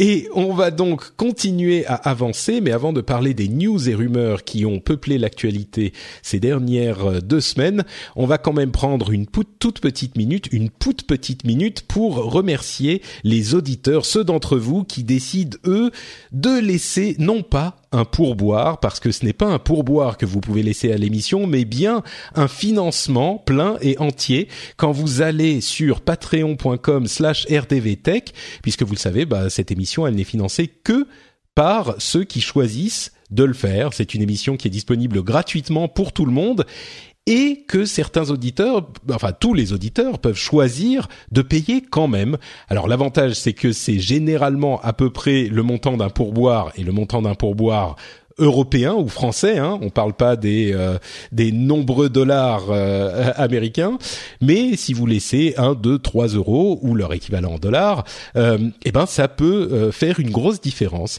Et aujourd'hui, j'aimerais remercier notamment David Boitard, Manu Pena, Harry Adrien Jaffi, Frédéric Chauveau, Nicolas Zozol et Iron FD qui font partie des nombreux patriotes qui soutiennent l'émission. Et je voulais aussi lire euh, un commentaire que m'a envoyé Xavier, euh, qui m'a beaucoup fait rire. Il me dit Salut Patrick, juste un mes- petit message pour te dire merci et une petite anecdote sympa. Dimanche matin, après être rentré du travail, on discutait avec ma femme quand je lui ai sorti tout naturellement. J'en parlais justement ce matin avec Patrick et Jérôme. Comme quoi, vous avez vraiment, euh, vous êtes vraiment ancré dans mes habitudes. Euh, ça m'a fait très plaisir ce commentaire parce que vraiment le but d'un podcast euh, tel que je le fais, tel que je le conçois, euh, du podcast vraiment indépendant que j'appelle parfois le podcast artisan, qui est très différent du podcast euh, un petit peu plus institutionnel, qui est fait par des journalistes radio euh, et des, des grandes sociétés ou des petites sociétés, eh ben c'est l'idée vraiment de vous amener dans la conversation, de vous faire euh, euh, participer avec nous à ces discussions presque, de vous asseoir à la table et de vous donner l'impression qu'on est tous ensemble en train de discuter. Donc euh, voilà, Xavier, ça correspond exactement à ce qu'on essaye de faire. Donc merci beaucoup pour ce commentaire. Et si vous aussi euh, vous vous dites ah mais c'est vrai qu'ils font maintenant partie de ma vie, Patrick et ses amis, eh ben peut-être que ça pourrait vous convaincre d'aller euh, sur patreon.com/slash rdvtech et de financer l'émission. Vous pouvez d'ailleurs euh, retrouver ce lien dans les notes de l'émission, y compris dans votre euh, application de lecture de podcast. Bon, passons donc aux news et aux rumeurs, avec notamment l'annonce de la Xbox One X de Microsoft, euh, qui a été présentée à l'E3. Alors c'était anciennement le projet Scorpio. On Mhm. en a beaucoup. I'm Sandra, and I'm just the professional your small business was looking for. But you didn't hire me because you didn't use LinkedIn jobs. LinkedIn has professionals you can't find anywhere else, including those who aren't actively looking for a new job but might be open to the perfect role, like me. In a given month, over 70% of LinkedIn users don't visit other leading job sites. So if you're not looking on LinkedIn, you'll miss out on great candidates like Sandra. Start hiring professionals like a professional. Post your free job on linkedin.com/people today. Beaucoup parlé dans le rendez-vous jeu. Donc, si vous voulez un- un- une longue explication de tout ça, vous pouvez aller écouter du côté du rendez-vous jeu. Mais en gros, c'est une console qui est très puissante, qui fait de la 4K, y compris pour tous les jeux, qui sera disponible le 7 novembre, entièrement rétro et euh, forward compatible avec la Xbox One classique. Donc, c'est vraiment la même classe de console. Tous les jeux seront disponibles sur les deux machines, mais ils tourneront mieux sur la Xbox One. Elle coûte un petit peu plus cher que euh, la console classique. Elle coûte 500 dollars, donc on imagine autour de 500 euros. Euh, moi, mon analyse, c'est que ça va pas vraiment changer le marché. C'est un petit peu comme la PlayStation 4 Pro en plus puissant, mais PlayStation 4 Pro qui a pas changé le marché de la PlayStation. Ils en vendent d'ailleurs que une sur cinq des machines Pro. Là, j'imagine qu'ils en attendent à peu près le même ratio. Donc ça change pas grand-chose, mais ça donne une option euh, à ceux qui veulent euh, plus de fidélité graphique, on va dire. Euh, Cédric Ah oui, tous un- ces gens qui, qui, tous ces gens qui à Noël vont acheter euh, une télé ou qui l'ont déjà fait d'ailleurs, parce que c'est vrai que les, les prix se sont effondrés. Euh, Aujourd'hui, tu achètes des télé 4K 50, 60 pouces euh, à autour de 1000 euros. Euh, Et donc tu veux lui donner à manger, quoi. Bah ouais, tout à coup t'es un peu frustré parce que c'est pas la télé qui t'apporte du 4K. Bon, il y a Netflix, mais bon, ouais, c'est C'est pas. du 4K euh, moins moins, quoi. Ouais, non, mais c'est du 4K un peu un peu compressé. Enfin voilà, t'as pas un- le, le Blu-ray 4K est encore extrêmement balbutiant, Euh, donc il y a vraiment que le jeu qui va pouvoir t'apporter euh, vraiment le- l'expérience de ce que te promet ton écran. Euh, du coup, euh, oui, oui, bien sûr. Mais je suis d'accord sur le fait que c'est euh, bon. S'ils avaient pas fait une grosse conf, on aurait pu appeler ça une silent release. Tu vois ce que je veux dire? Mm. C'est on a fait une mise à jour. Bon, c'est surtout une mise à jour technique. Euh, c'est euh, c'est un peu l'ancien iMac versus le nouvel iMac, quoi. Guillaume, euh, Ouais. même analyse? Ouais, moi, je- alors je suis pas extra gamer, hein, donc je regarde tout ça avec un œil extérieur. Le, le fait Mais justement, c'est que intéressant. Euh, Est-ce que pour toi, ça te, ça, ça a un impact ce Ah. genre de truc, quoi? moi, ça, ça me passe, pour être transparent, ça me passe complètement au-dessus, qui est cette nouvelle version de Xbox. Euh, je pense qu'on n'en est pas là pour pour choisir une console. Moi, je fais partie de ces gens-là qui, ayant des enfants, euh, je préfère me poser la question de, de quel Mario je vais pouvoir faire avec eux, donc plutôt de, de me tourner vers la Switch. Donc, je suis très loin de la puissance. Maintenant, j'ai j'ai j'ai des retours qui me disent que de, de l'aveu de beaucoup, euh, ça risque d'être un, un, un excellent kit de développement euh, pour pour les développeurs cette nouvelle Xbox et Mm. de, de, de, de permettre d'attirer plus d'indépendants. Donc euh, peut-être ça peut être une stratégie aussi à ce niveau-là d'apporter ce, ce, cette complémentarité au, au niveau des développeurs indépendants. Je ne sais pas si ça peut jouer. Hmm, Peut-être, peut-être. Euh, bon, si vous en voulez plus, on détaille donc toute cette euh, analyse dans le rendez-vous jeu, euh, celui qui est sorti au moment de l'E3 et pas celui des slackers, enfin même s'ils en parlent eux aussi bien sûr. On a eu un épisode spécial du rendez-vous jeu avec euh, quatre euh, slackers qui sont réunis pour parler de l'E3. C'est le, le moment de la fête de l'E3, c'est la fête pour tout le monde. Euh, Apple a fait quelque chose d'un petit peu, un tout petit peu surprenant. Ah, d'ailleurs, avant ça, euh, je voulais parler de l'intelligence artificielle, mais il y a une chose intéressante dans l'annonce qu'on a eue de iOS 11, euh, qu'ils vont bloquer les trackers dans Safari. Alors, euh, ils ont Yep. annoncé en, en, en, en grande pompe le fait que euh, ils vont protéger les euh, leurs utilisateurs en euh, faisant en sorte qu'on ne puisse pas les traquer quand ils vont faire un achat d'un truc. Ben, ils vont pas retrouver des pubs correspondant à ce truc qu'ils ont acheté euh, pendant les euh, trois mois qui suivent, parce qu'ils vont euh, individualiser les euh, éléments de tracking et donc faire en sorte que on ne pourra pas les retrouver, euh, les, les, utiliser pour vous traquer. Le truc qui est pas forcément intuitif, c'est que en fait, c'est un article de The Verge de Russell Brandom qui explique que en fait, ça va sans doute renforcer la position de Google et Facebook dans la publicité sur le web parce que pour Google et Facebook, vous êtes logué dans leur service, la plupart des gens en tout cas sont logués dans leur service, même sur les pages qui n'ont rien à voir. Vous savez, on a souvent parlé du fait que un petit bouton like ou un petit bouton plus ou euh, etc. qui est connecté à Facebook ou à Google, eh ben si vous êtes logué sur Facebook, eh ben Facebook va savoir qui vous êtes eux. Et donc, eux, ils auront toujours votre identité. Et Google, pareil, avec leur service. Et donc, eux, ils auront toujours votre identité. Donc là où les euh, trackers de parties tierces, qui sont uniquement des trackers et pour lesquels vous ne vous loguez dans rien, eh ben ceux-là, ils seront euh, bloqués. Par contre, Google et Facebook, bah évidemment, on les bloque pas puisque vous êtes logué dans leur service. Donc, euh, ça risque de renforcer leur leur position sur ce marché euh, et sur le mobile, ce qui est évidemment euh, une part énorme du marché euh, aujourd'hui. Donc j'ai trouvé que c'était une analyse très intéressante. Vous m'interrompez hein, si. Non, non, non, absolument. Ouais, ouais. c'est une bonne, c'est une bonne analyse. Euh, Tim Cook donc a, fait une euh, déclaration assez inattendue.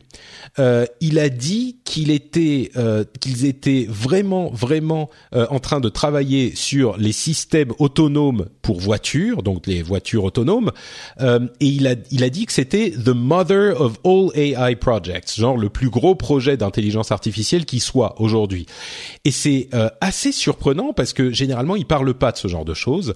Et on a vu avec le fait qu'ils mettent de la sauce machine learning pendant toute la WWDC, euh, qu'ils parlent de euh, ouvertement de plein de trucs du genre, et que là ils parlent encore de l'intelligence artificielle, on a vraiment l'impression qu'ils ont besoin de dire oui, oui, non, mais on est sur le coup. Alors évidemment, ils disent pas ce qu'ils vont faire. Ils disent que eux-mêmes ne savent pas ce qu'ils vont faire de ces systèmes de conduite autonome. Ils savent pas s'ils veulent développer des voitures, s'ils veulent vendre le système à d'autres constructeurs, etc., etc. Mais le fait qu'ils en parlent, c'est pas hyper caractéristique de la boîte, quoi, déjà. Non.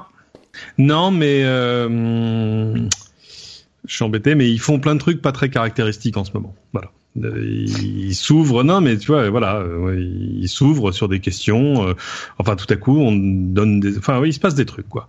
Euh, bah, non, mais dis, vas-y, bah là, on se raconte. Non, non. bon, ok, d'accord.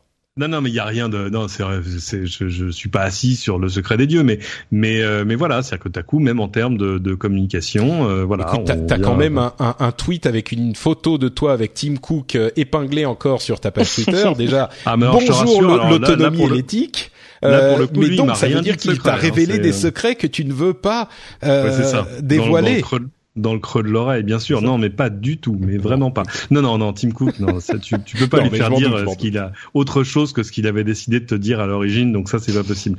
Mais euh, mais voilà, il y a, y a euh, comment dire euh, je pense que c'est aussi pour rassurer un peu. Euh, on, on sait qu'il, enfin, on sait, il y a eu tellement de fuites euh, sur Apple travaille sur un projet de machin, à embaucher des gens, à débaucher des gens et aller chercher des gens chez Tesla, etc. Qu'il fallait bien que ça, ça, ça, se matérialise un tout petit peu à un moment. Bah, pour l'instant, ça se matérialise comme ça sur oui, oui, on travaille là-dessus et on verra bien ce qu'on fait. Mais mm. c'est vrai que euh, si le projet original était de faire une voiture, on ne sait pas si c'est toujours le cas. Ça, ça a pas forcément l'air d'en prendre le chemin parce que c'est quand même c'est autre chose. Hein. C'est la voiture, tu peux pas la faire faire chez Foxconn. Et euh, d'un coup, faut avoir des usines de préférence les tiennes. Enfin, c'est c'est un. Oui, mais, mais le fait qu'ils en parlent, effectivement, c'est ça qui est surprenant, quoi. Mais, mais ils sont, euh, enfin en tout cas de, dans leur communication euh, vers l'extérieur, euh, un peu, ils, bon, ils ont, on a l'impression qu'ils savent pas sur quel pied danser, un peu comme comme Google l'a été pendant un temps. Hein. Euh, moi je me souviens, il y a, c'était quand il y a deux ans, un an, deux ans, euh, Sergey Brin qui disait ouais, ouais on, on, travaille dessus, mais notre but c'est a priori pas de vendre une voiture, c'est pas notre métier, mais par contre il faut que ça se qu'on retrouve le truc, que ça que ça colle bien dans notre écosystème de manière implicite, par exemple, imaginons qu'on fasse un Android machin, enfin ou un système qui, qui, qui soit euh, l'intelligence de ta voiture, qui soit tout le tout le, la, conduite autonome, etc., et qui permette par exemple de faire passer euh, les services habituels de Google exactement comme Android sur le mobile. Là, tout à coup, ça ça tomberait sous le sens. Mmh. Euh, mais euh, c'est vrai que quand on voit les les maintenant milliards investis, euh, je pense que ouais, Tim Cook avait intérêt à, à, arriver à en dire deux mots, ne serait-ce que pour euh, je sais pas comment on dit en français, pour pour gérer les attentes des gens, comme on dit manage expectations, pour pas qu'on en mm. attende trop, euh, pour pas qu'on dise ah ouais Apple est en train de faire son propre Tesla. Enfin tu vois, c'est euh, parce que disons que la partie la plus importante du message, c'est peut-être on sait pas ce qu'on va en faire. Donc vous emballez pas ça, quoi. plus que de dire, ça, exactement. plus que d'enfoncer la porte ouverte, de dire bah oui, on travaille dessus, ça tout le monde le sait.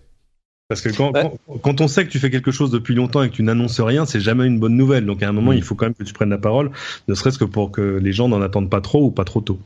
Guillaume? Il y a un peu une il y a un peu une crise de l'excitation et du rêve non euh, chez Apple quand on regarde les, les derniers lancements euh, il y a, bah, c'est vraiment des choses formidables Hein, euh, mais on a, on a la montre, on a les, AirPods, euh, on a un, HomePod, tout ça c'est génial, ça fait envie, euh, mais c'est pas non plus complètement dingue pour des perspectives à long terme pour une entreprise telle qu'Apple. Donc s'ils distillent pas un petit peu des infos qui veulent en fait tout dire et rien dire et puis pour montrer quand même qu'ils sont dans la course, parce qu'aujourd'hui, ce type de boîte, s'ils bossent pas sur ces technologies-là de manière euh, profonde, ils sont morts dans, dans quelques années, euh, ils passent à côté de quelque chose. Je pense que finalement, c'est beaucoup de l'image. Je dis pas qu'évidemment, il n'y a pas du travail derrière. Hein. Je pense qu'effectivement, il y a des investissements de dingue, il y a beaucoup de travail de fait. Euh, mais c'est à mon avis beaucoup de, de, la réassurance pour les pour le pour le mmh. public je pense. Ouais, je pense qu'il y a un peu des deux effectivement. Euh, Bon, ensuite, euh, il y a les premières reviews qui arrivent du euh, de la Surface Pro, de la nouvelle Surface Pro et de l'iPad Pro. Alors, je vais mhm. vous passer euh, l'ensemble des détails, mais en gros, les deux sont d'excellentes machines avec des, des, des approches différentes du même problème. C'est un petit peu comme c'est le cas depuis un certain temps. Hein. On, en a souvent parlé. Euh, la Surface, c'est une réduction de l'ordinateur complet. L'iPad, c'est une expansion du téléphone. Euh, et là, je crois que c'est la première fois où vraiment on a euh, de manière parfaitement symétrique un enthousiasme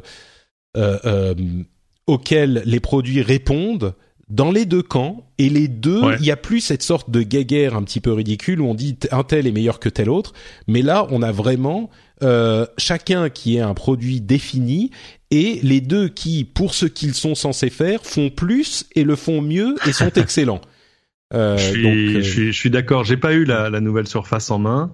Euh, par contre, j'ai le nouvel iPad Pro. Euh, c'est c'est une sacrée machine. Hein. Hmm. Euh, là, ce week-end, est-ce que je suis parti? J'étais en Bretagne et je suis parti. Est-ce que j'ai pris mon Mac? J'ai pris mon MacBook, mais par atavisme, mais, mais il est resté au fond du sac euh, parce que tout à coup, un iPad Pro avec. là, j'ai le grand, mais. T'as iOS 9 ou... Ah, pardon, iOS, 11 ou pas encore? euh, Non, non, j'attends la, j'attends la bêta publique. J'ai pas, j'ai pas voulu mettre la charrue dans les bœufs, euh, mais euh, avec un clavier, avec le stylet, avec tout ça, non, ça fait, euh, ça, fait mais qu'est-ce qu'elle, mais moi je suis ahuri parce que j'ai, j'ai plein de machines iOS, un, iPhone 7 Plus, etc. Mais, mais même sur des trucs bêtes, c'est-à-dire que tu vois, mettre à jour des applications, bah ça va beaucoup plus vite. C'est bête, mm. hein mais c'est tu pensais que ça faisait partie de ces choses qui tenaient à un temps un peu incompressible? Eh ben non. Ça va vraiment plus vite. Ça veut dire que la mémoire le stockage va plus vite vraiment à l'intérieur. Enfin euh, bah, on a des, des benchmarks euh, on a des benchmarks de ces deux nouvelles versions. Moi j'ai le, le 10,5 pouces. Euh, mhm. des benchmarks qui les placent dans la même euh, catégorie que des petits ordinateurs portables. Enfin, des petits, même pas, des vrais ordinateurs portables. Donc, au niveau puissance, on atteint des des sommets euh, qui étaient là. Là, ça y est. Là, on y est. C'est plus un jour ils seront aussi puissants que machin. Non, non. Là, c'est bon. Ils y sont. Donc bon. Et, effectivement, L'autre courbe, c'est qu'il y a, des, des, logiciels pour bosser là pour le coup qui sont vraiment de plus en plus sérieux. C'est-à-dire que la suite Microsoft sur iPad, elle déchire. Euh, il y a, je parle même pas des outils d'Apple. Il y a maintenant, euh, là, je me suis amusé à faire du montage parce qu'évidemment sur le, sur les dernières machines, tu peux avoir 512 euh, gigas de stockage. Hmm. c'est fou. C'est-à-dire que tu peux avoir plus de stockage sur un iPad que sur un Mac de base. non, mais c'est vrai. Ouais, et, bah et tout à coup, voilà, j'ai un de mes petits logiciels fétiches qui s'appelle LumaVision, qui est un logiciel de montage euh, récent qui euh, il faut juste imaginer ce que serait un Final Cut euh, sur iPad et et ça marche vachement bien quoi. Hmm. C'est enfin je suis assez bluffé. Ouais, vas-y. juste un mot sur les sur les parallèles, Patrick. Je te rejoins complètement sur sur. euh, Enfin, je vous rejoins tous les deux sur cette vision des, des deux produits et des deux approches. Il y a quand même un truc, c'est que je trouve que du, du côté d'Apple pour iOS 11, il y a, euh, je trouve, une plus grande avancée sur le sur le, la philosophie en tout cas d'Apple. Il y, a, il y a vraiment plus de progression. Là où du côté de Microsoft, il y a plus de puissance. Il y a, a pas forcément une grande grande évolution sur les sur les principes des usages, sur les façons de travailler. Alors d'aucuns diraient d'ailleurs que Apple a peut-être plus de retard hein, sur le, la façon de, de voir les choses, et donc il y a plus de- de- d'avancées pour combler ce retard. Mais je trouve qu'il y a une, une très très belle approche pour iOS 11 et au-delà des machines, euh, il y a vraiment quelque chose qui va avancer à ce niveau-là pour les usages du quotidien type bureautique et, et c'est génial, Mm. je trouve. Bah, je crois qu'effectivement, les gens qui parlent de des, des de l'intérêt euh, de ces nouveaux iPads euh, incluent un petit peu dans leur réflexion l'arrivée Ouais. prochaine d'iOS 11, qui pour le coup, je crois que encore aujourd'hui pour iOS 10, on a une euh, une, une utilisabilité qui est un peu Ouais. en retrait et qu'avec iOS 11 on avance euh, on fait deux trois pas de plus. Donc on a on, on est dans la même euh, on est dans la même pièce on va dire au lieu d'être dans deux pièces différentes même si on n'est pas exactement à la même place. Ma mon, mon- mon- ma métaphore euh, n'est pas la plus élégante j'en conviens mais euh, un autre truc qui est pas le plus élégant qui soit, c'est Bixby, cet euh, euh, assistant vocal, assistant virtuel qui a été présenté euh, en grande pompe par Samsung il y a quelques mois pour son nouveau Galaxy. Euh, eh ben, il est non seulement encore en retard, mais en plus, enfin en, en, en anglais en tout cas, mais en plus les tests qu'ont fait les premières les premières personnes qui ont qui l'ont qui ont eu accès euh, sont vraiment pas concluants. Euh, donc, euh, il semblerait que euh, bah, ça soit en fait un, un plus de boulot que prévu, et, euh, et Bixby n'est ouais. pas incroyable. Non, oui, vas-y. Non, non, non, c'est c'est énormément de boulot. Ce qui fait apparemment le mieux, c'est c'est comment dire, c'est rester connecté à d'autres applications. C'est ça. C'est euh, voilà, euh, ça c'est pas mal. qui est- Ce qui est un truc que, que Siri commence à faire, que Amazon Echo commence à faire aussi. Mais ouais, ouais, il y a quand même, enfin la pente Dans l'ensemble, hein. il est décevant, on est d'accord. J'ai pas essayé pour tout te dire. Euh, moi, je l'ai essayé en anglais euh, dans- sur le premier euh, S8, mais euh, j'ai, il est, il est dispo en français déjà? Non, non, non, on parle en Ouais, anglais. et moi, bien pas, sûr, ouais, je l'ai pas, sûr. je l'ai pas non plus. Il est dispo euh, si tu t'inscris au machin de euh, Voilà. pré-testeur bidule, et Donc c'est c'est- justement c'est à partir de ces premiers en- tests. C'est encore très très bêta. On va pas. euh, ça- Oui, oui. Bah, disons qu'il est, en, il est en retard. euh, il était censé arriver avec le, le téléphone qui est disponible depuis un moment. Donc, euh, Voilà. il est disponible en coréen. Peut-être qu'il marche bien en coréen. Euh, le Galaxy. Note 8 euh, sera présenté le 26 août. Euh, et entre-temps, ils revendent des Note 7 euh, euh, refurbished, comment on dit, reconditionnés. Mhm. Donc euh, bon, à, à acheter. Mais c'est bizarre d'en vendre maintenant, alors que tu vas annoncer le Note 8 dans deux mois. Et enfin bon, bref, c'est Ah, sans doute beaucoup d'argent en à perdre. Quoi. Ils ont ouais, quelques millions sur les bras. Hein, donc. Euh, le 15 juin, c'était la fin des frais d'itinérance dans l'Union européenne. Euh, Ça, c'est c'est un peu la fête, non? Ah bah c'est la super fête. Attends, c'est on, on se rend même pas compte. Enfin, c'est non, c'est vraiment la super fête. Ouais. Euh, Pour euh, en gros, ce qui se passe pour 99% des gens, c'est que tant que vous vous connectez à votre réseau euh, national une fois par mois à peu près, eh ben vous verrez pas la différence quand vous êtes en France et quand vous êtes ailleurs ou d'ailleurs n'importe euh, quel pays européen. Mais il faut donc la, la manière concrètement dont euh, il y a aussi des, des clauses de euh, d'usage raisonnable, hein, mais Oui. euh, en gros à peu près vous aurez pas forcément l'intégralité de, votre de votre forfait data disponible quand vous serez dans les autres pays d'Europe, mais il y en a vraiment, on parle en giga, hein, euh, en fonction du prix que vous payez, mais la la, la contrainte principale, c'est qu'il faut qu'on soit euh, connecté une fois par mois à notre euh, réseau national. Donc Bah c'est normal parce que sinon tu vas aller prendre. voilà. un- alors soit soit tous les Suisses vont venir prendre des forfaits free. euh, non parce qu'en plus il faut il faut rappeler que quand t'es en, en itinérance, c'est-à-dire quand quand t'es, euh, je sais pas, tu prends ton forfait quel qu'il soit de quelque opérateur qu'il soit et tu vas en Allemagne par exemple, tout à coup t'es en itinérance, c'est-à-dire que tu peux utiliser n'importe lequel des réseaux existants. T'es même pas contraint par la qualité d'un réseau ou d'un autre. Donc c'est merveilleux, t'es roi du pétrole. si en plus tu peux le faire pour moins cher qu'un abonnement local, euh, je parlais des Suisses parce que chez eux le mobile très, ça reste cher, ouais. ça reste assez cher, mais euh, moi une, je connais il y a une canadienne que je connais bien euh, qui n'est pas mon épouse, une autre, euh, qui dit mais attendez, mais euh, moi il faudrait en fait que je prenne un forfait free avant de rentrer au Canada, parce que c'est bien moins cher que tout ce qu'il y a euh, partout et qu'aujourd'hui ils donnent 100 gigas de données, ce qui n'existe pas au Canada, où il y a une espèce de duopole absolument atroce qui, qui, enfin, ils se font tous égorger sur leur, par leur facture mobile. Et j'ai dit oui, non mais non, en détail, c'est-à-dire que ça ne marche que si que si tu déménages pas en gros quoi, puisqu'évidemment la grande crainte des opérateurs c'était ça c'était de voir des gens aller faire leur shopping ailleurs. Enfin, ce qui est Mais donc là, c'est une bonne, euh, c'est une bonne, euh, un bon compromis et c'est euh, une fois de plus, ça montre que quand même, ça fait parfois du bien d'avoir une autorité étatique ou gouvernementale supérieure qui décide de comment fonctionnent les choses. Hein. Ça, ça a juste pris un temps un peu proche de l'infini, hein, mais oui, sauf que si si s'y était pas intéressé, ça ah, on y serait aurait effectivement été le, le temps infini, quoi. Euh, mhm. Snapchat a mis à jour euh, son application avec une nouvelle fonctionnalité qui s'appelle Snap Map, qui euh, vous permet de voir où sont vos amis.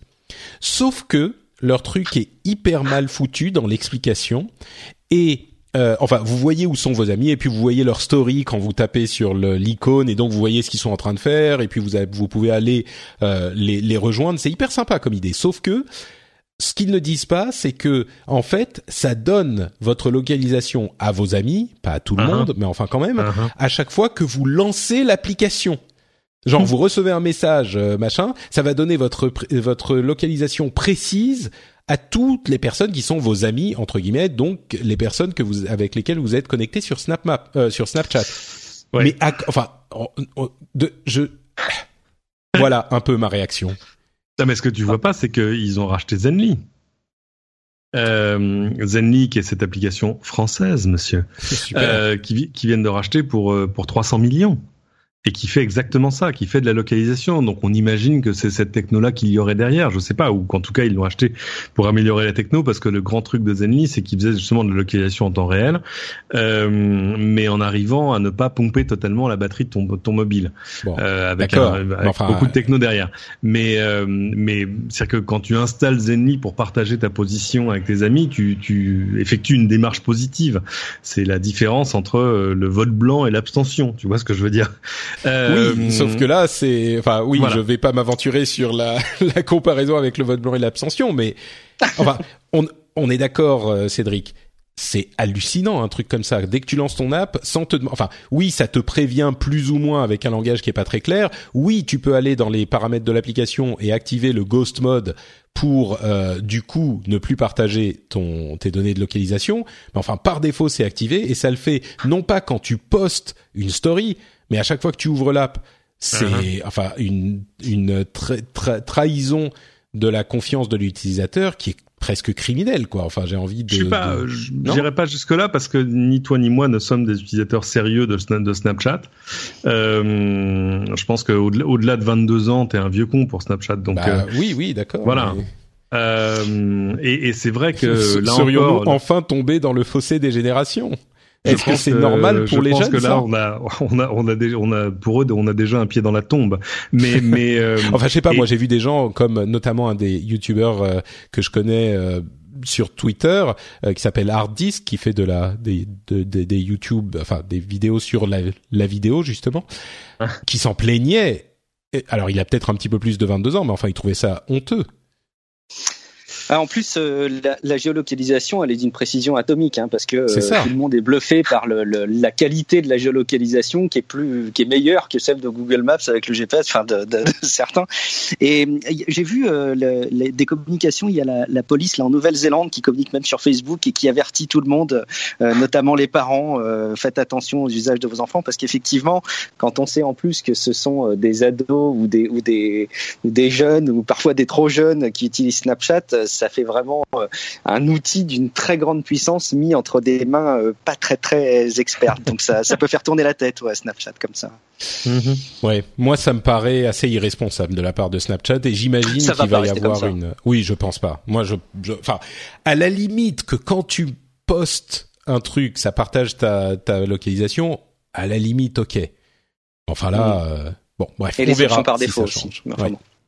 Euh, Dailymotion, tiens, revenons un petit peu en France, a annoncé une sorte de, de, de relancement de la plateforme, euh, comme on en avait parlé il y a quelque temps. On avait évoqué le fait qu'il se concentre sur euh, quatre sujets principaux les infos, le sport, la musique et l'entertainment. Et il se euh, dirige un petit peu moins, disons qu'il se tourne un petit peu moins vers la vidéo euh, créée par leurs utilisateurs. Donc ils abandonnent un petit peu ce marché à euh, YouTube, qui avait pas vraiment besoin du bonus, il se porte bien déjà, euh, et il se concentre sur du contenu un petit peu premium, quoi. Alors, du coup, j'ai une question même plus qu'une autre, c'est euh, comment se fait-il qu'on n'en ait pas plus entendu parler en France? Dailymotion C'est quand même un, un, bijou de notre internet, non euh ouais, ils sont en train d'essayer de faire Watt apparemment. Euh, euh, D'autres ont essayé. Donc euh, non, mais ils ont, ont au-delà du fait qu'ils vont réussir ou pas, je sais pas. C'est non, non, mais c'est ça. Ils se cherchent depuis maintenant pas mal de temps, euh, avec un problème qui est, ils sont face à un YouTube qui a une masse critique absolument délirante. Je lisais encore un chiffre ce matin. Euh, il y a un milliard et demi de personnes qui démarrent YouTube chaque jour et qui regardent en moyenne une heure de contenu. Non mais c'est incroyable. voilà, c'est dément. Et, euh, et donc difficile d'exister face à ça, sauf si t'es Vimeo et que t'es donc plus sur de l'hébergement. De, bref, euh, difficile oui, non, mais le fait qu'on n'entend pas parler, par, parler de cette news de Dailymotion ah, si, si. en France. Moi, j'en ah, ai si. vu presque nulle part euh, des. Si, bon, d'accord, ah bon c'est peut-être moi qui ai raté. Moi, alors. Vu des choses. Ouais, ouais, mais mais euh, bon, euh, c'est ça va être très très difficile. Mm. Euh, Guillaume, est-ce que justement tu disais que tu avais des enfants Est-ce que tu es enthousiasmé par l'idée que Netflix soit en train de tester des séries télé euh, entre la série et le jeu, c'est-à-dire que euh, c'est genre le Puss in Boots de, de Shrek, le chat là, super mignon. Notamment, hein, il y a d'autres séries, mais un truc où euh, tu as eu un épisode où tu peux faire des choix. Donc, euh, à certains moments de l'épisode, tu es euh, face à un choix et en fonction de ce que tu choisis, ça va partir, ça va faire partir l'épisode dans une direction un petit peu différente. Euh, c'est les dessins animés dont vous êtes le héros. C'est un fait, peu hein. ça, ouais, ouais, ouais. Non, mais c'est un super exemple parce que les livres dont vous êtes le héros, ceux qui justement ont un petit peu plus de 22 ans, s'en souviennent encore avec ouais. émotion. Tout à fait. Ouais, si ça peut faire taire euh, l'âne trop trop, après tout, pourquoi pas hein, Je pense que plein de parents mais, mais ouais, c'est, je, je, je suis pas convaincu que ce soit euh, ce que demain auront envie de faire les enfants quand ils seront euh, face à des dessins animés. Après, peut-être que je suis déjà trop vieux ou je me rends pas compte du tout. Mais euh, aujourd'hui, l'interactivité, quand euh... tiens, l'exemple, c'est la maison de Mickey. Alors, ça va parler aux parents qui sont qui accompagnent leurs enfants devant les dessins animés. Il y a la maison de Mickey qui se veut un peu interactif, un peu à la manière de Dora l'exploratrice, c'est-à-dire que Mickey parle et puis euh, il dit euh, compte avec moi le nombre de moutons, gna gna gna. Et en fait, il y a strictement aucun enfant qui le fait. Il regarde de manière très très passive son dessin animé. Donc cette mmh. interactivité qui est complètement euh, artificielle, aujourd'hui les enfants ne l'utilisent pas. Alors de là à ce que les enfants aient un usage très différent demain des dessins animés qu'ils l'ont aujourd'hui peut-être. Mais enfin si ça continue comme ça, je suis pas certain que ça aura un succès de dingue. Bon, ça va tester en, en conditions réelles, on va dire. Euh, Google et Facebook et plein d'autres sont en train de détailler les efforts qu'ils font pour, euh, on va dire, euh, contrôler le contenu qu'ils ont sur Internet. Alors on va pas rentrer dans les détails parce qu'on en a beaucoup parlé déjà et puis il y a différentes méthodes qui sont employées et qui commencent à porter leurs fruits. On en avait parlé déjà, comme je le disais la dernière fois. Il y a notamment euh, des, des, initiatives de personnel avec le fait d'engager plus de monde, mais il y a aussi des initiatives techniques avec un entraînement de l'intelligence artificielle euh, plus euh, euh poussé, euh, la suppression de la monétisation sur les vidéos qui sont jugées euh, comment dire inflammatory, donc controversées, et un élément qui m'a paru très intéressant, là on parle de YouTube, c'est que ils sont en train de euh, cibler les gens qui pourraient être, euh, selon leur profil, euh, potentiellement victimes de vidéos de recrutement, avec des vidéos d'explication des mécanismes ouais. d'embrigadement. C'est-à-dire que au lieu de diffuser une pub avant la vidéo ou même pas forcément une vidéo d'embrigadement, mais les vidéos que pourraient regarder des personnes qui qui correspondent à ce profil, euh, eh ben ils vont euh, mettre des vidéos qui vont expliquer les processus d'embrigadement, qui vont détailler les trucs et dire faites attention, parlez aux gens si vous avez besoin de parler, etc. Bref, prévention quoi. C'est c'est hyper malin, non? Bah c'est c'est intelligent parce qu'évidemment euh, sinon c'est un jeu sans fin de tu mets une vidéo je la retire tu remets une vidéo enfin et, et, mm. et avec parfois des problèmes de curseur sur ce qui peut être euh, normal pas normal autorisé pas autorisé qui, qui existe toujours d'ailleurs de toute façon mais Bien sûr, et, et euh, avec aussi une collaboration entre les plateformes, donc pour arriver à, à, à définir en gros des empreintes pour dire euh, voilà cette vidéo là on l'a détectée chez nous et elle est elle est interdite, euh, donc vous pourrez la détecter automatiquement au moment où elle est postée et pas et pas juste a posteriori. Oui, donc il y a des passerelles entre YouTube, Microsoft, Facebook, etc. Facebook et les autres, ouais, hmm. voilà, avec avec un système de signature commun, ce qui est amusant parce que c'est un truc qui peut intéresser puissamment les ayants droit aussi aussi. Euh, non, non, mais tu vois, en gros, tu ah bah es. c'est sûr que ça va, ça va être utilisé pour ça, je pense aussi. Hein tu es la FIFA, euh, tu postes. Euh, il faut expliquer comment ça marche aujourd'hui. Si tu es, je sais pas, un producteur de films, producteur de séries euh, ou la FIFA, tu peux directement poster, mais alors en privé, illisible par qui que ce soit, une vidéo de ton œuvre, que ce soit un match de foot, une série, ou un clip ou ce que tu veux. elle sera pas visible, mais par contre, YouTube va pouvoir en prendre une empreinte et, interdire la publication, soit de, de, de l'œuvre complète, soit même d'extrait de l'œuvre par d'autres. Euh, c'est le fameux flagging, enfin tu vois où euh, où tout à coup, je sais pas, ça m'est encore arrivé la dernière fois, ça m'a énervé. Euh, où je postais un clip, le clip lui tout allait bien, c'est un truc qu'on a tourné nous, mais mais euh, mais par contre il y avait à un moment de fait un bout de musique et tout, et on dit ah bah non ça c'est pas possible. Oh, et du coup il t'enlève le son sur toute la vidéo, c'est pas, c'est y a non du coup il poste, là c'était Facebook et du coup il ah. poste pas la vidéo. Hmm. Et la seule le seul moyen que tu aies de faire poster la vidéo, c'est de dire non non non vraiment ça m'appartient. Alors ah non, tu peux pas dire un truc pareil. Euh, et euh, donc voilà, c'est des technologies qu'on connaît déjà, mais je ne sais pas s'ils avaient déjà en place des, des, systèmes pour collaborer entre les plateformes. Bah pour ce pour ce problème-là, en tout cas, ce sera le cas. Mm. Euh, Fefe, vous vous souvenez de Cov Fefe? Oh yeah. Le, ah truc euh, qu'avait tweeté euh, le, le, le, président américain.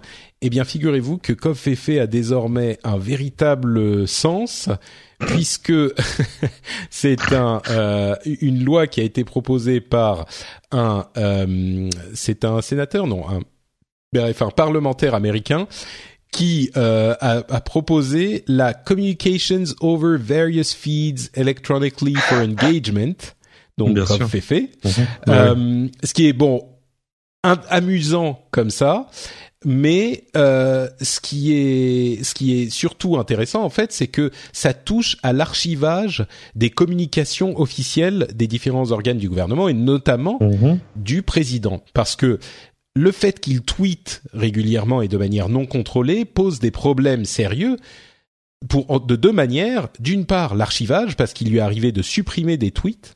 Et ça, bah, normalement, il n'a pas le droit si c'est considéré comme de la communication du président. Et en l'occurrence, bah, je pense que oui. Et d'autre part, euh, le fait qu'il bloque des gens, euh, il y a des, sociétés, enfin des organisations euh, de défense des citoyens qui se sont posé la question de savoir est-ce que légalement le président a le droit de bloquer des gens de son compte Twitter, puisque ça veut dire qu'il leur interdit, en théorie, d'avoir accès à sa communication? Donc c'est vraiment intéressant de voir à quel point ce genre de problème se pose euh, avec les, les, ce type de d'usage euh, des outils informatiques. Quoi. Parce que l'argument tient pas parce que même si euh, Donald Trump te bloque, ce qui est quand même un badge, un, badge of honor. Hein, moi, j'adorerais que Donald Trump me bloque. Euh, non, mais c'est vrai. Je, voilà. Et euh, tu peux toujours aller voir le, le flux, mais quand t'es pas logué. mais quand son même. Flux, son flux reste public, donc c'est pas, c'est pas, c'est, a priori sans objet. Mais euh, oui, oui c'est évidemment. Ouais. Non, moi je trouve que c'est pas complètement sans objet parce que quand tu es logué dans le service, il faut que tu te délogues ou que tu ailles voir la page d'une autre manière. Oui, mais ça n'en ça n'en fait ça n'en fait pas moins une communication publique. Alors que là, le, le tout ce qui fait de l'archivage des messageries, etc., etc., euh, tient à des communications qui jusque-là étaient privées. Euh, donc c'est moins, c'est beaucoup moins un souci d'archiver les tweets. Bon, c'est euh, c'est intéressant de se dire que oui, bien sûr, il faudra juste rajouter dans l'archive euh, les, les réseaux sociaux officiels des présidents en poste. Bon, ça me paraît ça me paraît bien, mais euh, mais je pense pas qu'on soit d'accord sur la signification de Kofifi. bon, tu nous donneras peut-être un jour la, la, la signification exacte que toi tu connais bien. euh, tiens, un, le plan d'action sur l'internet et le terrorisme qui a été évoqué par euh, Emmanuel Macron et Theresa May il y a quelques semaines. Alors, il y a beaucoup de choses qui sont critiquables, euh, discutables, détaillables, mais je crois qu'il y a une un point qui a interloqué, on va dire, tous les, les lecteurs de ce plan qui ont un minimum de connaissances euh, informatiques, c'est le point 3.3 qui dit, alors je vais citer le truc, il doit exister une possibilité d'accès au contenu des communications chiffrées mmh. et à leurs métadonnées, mais il précise ensuite, il n'est pas question ici de porte dérobée ou d'interdiction de chiffrement. Ah. Alors vraiment, là, euh, je, alors déjà, il doit exister une possibilité d'accès au contenu des communications chiffrées et leurs métadonnées. C'est tout le débat qu'on a depuis un an, deux ans sur est-ce que il est possible d'avoir des, des, ces accès ou pas techniquement, qu'est-ce que ça implique, qu'est-ce que ça veut dire. Mais il est évident que ce type de euh, d'accès ne peut se faire que par des portes dérobées ou alors c'est pas chiffré. Voilà.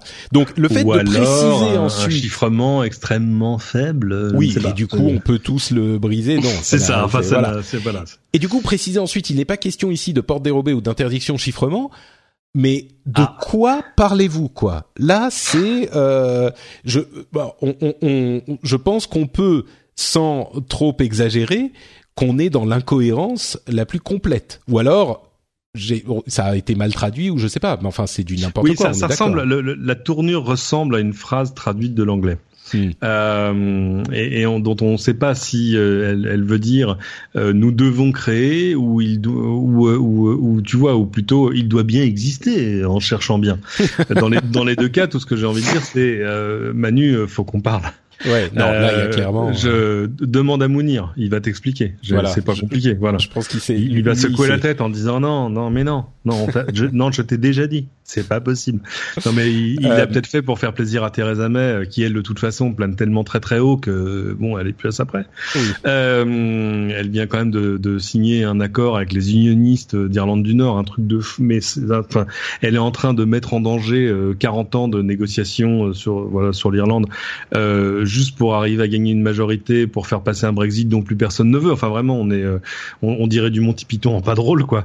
Et euh, donc voilà, je pense que euh, il voulait faire une déclaration commune. Peut-être qu'elle, elle était venue avec ça, avec ça dans sa besace. Ils l'ont, ils l'ont tourné de façon à, dire que non, non, vous inquiétez pas, on va pas devenir la Corée du Nord. Et peut-être que finalement, ça arrange tout le monde et lui aussi que que le truc ne veuille rien dire, enfin que, que ce soit pas actionnable, c'est-à-dire c'est genre voilà. Donc il, faut, il faudrait qu'il y ait un moyen, mais on va pas interdire le chiffrement et on va pas vous demander les clés. Ah bah dans ces conditions-là, tout le monde est content. Hein. Tout le monde va dire bah nickel. Ah bah oui, il faudrait qu'il y ait un moyen, effectivement. Ah oui, c'est vrai. Tu vois, tout le monde va secouer la tête en disant ouais, c'est vrai, il faudrait qu'il y ait un moyen. Allez, salut.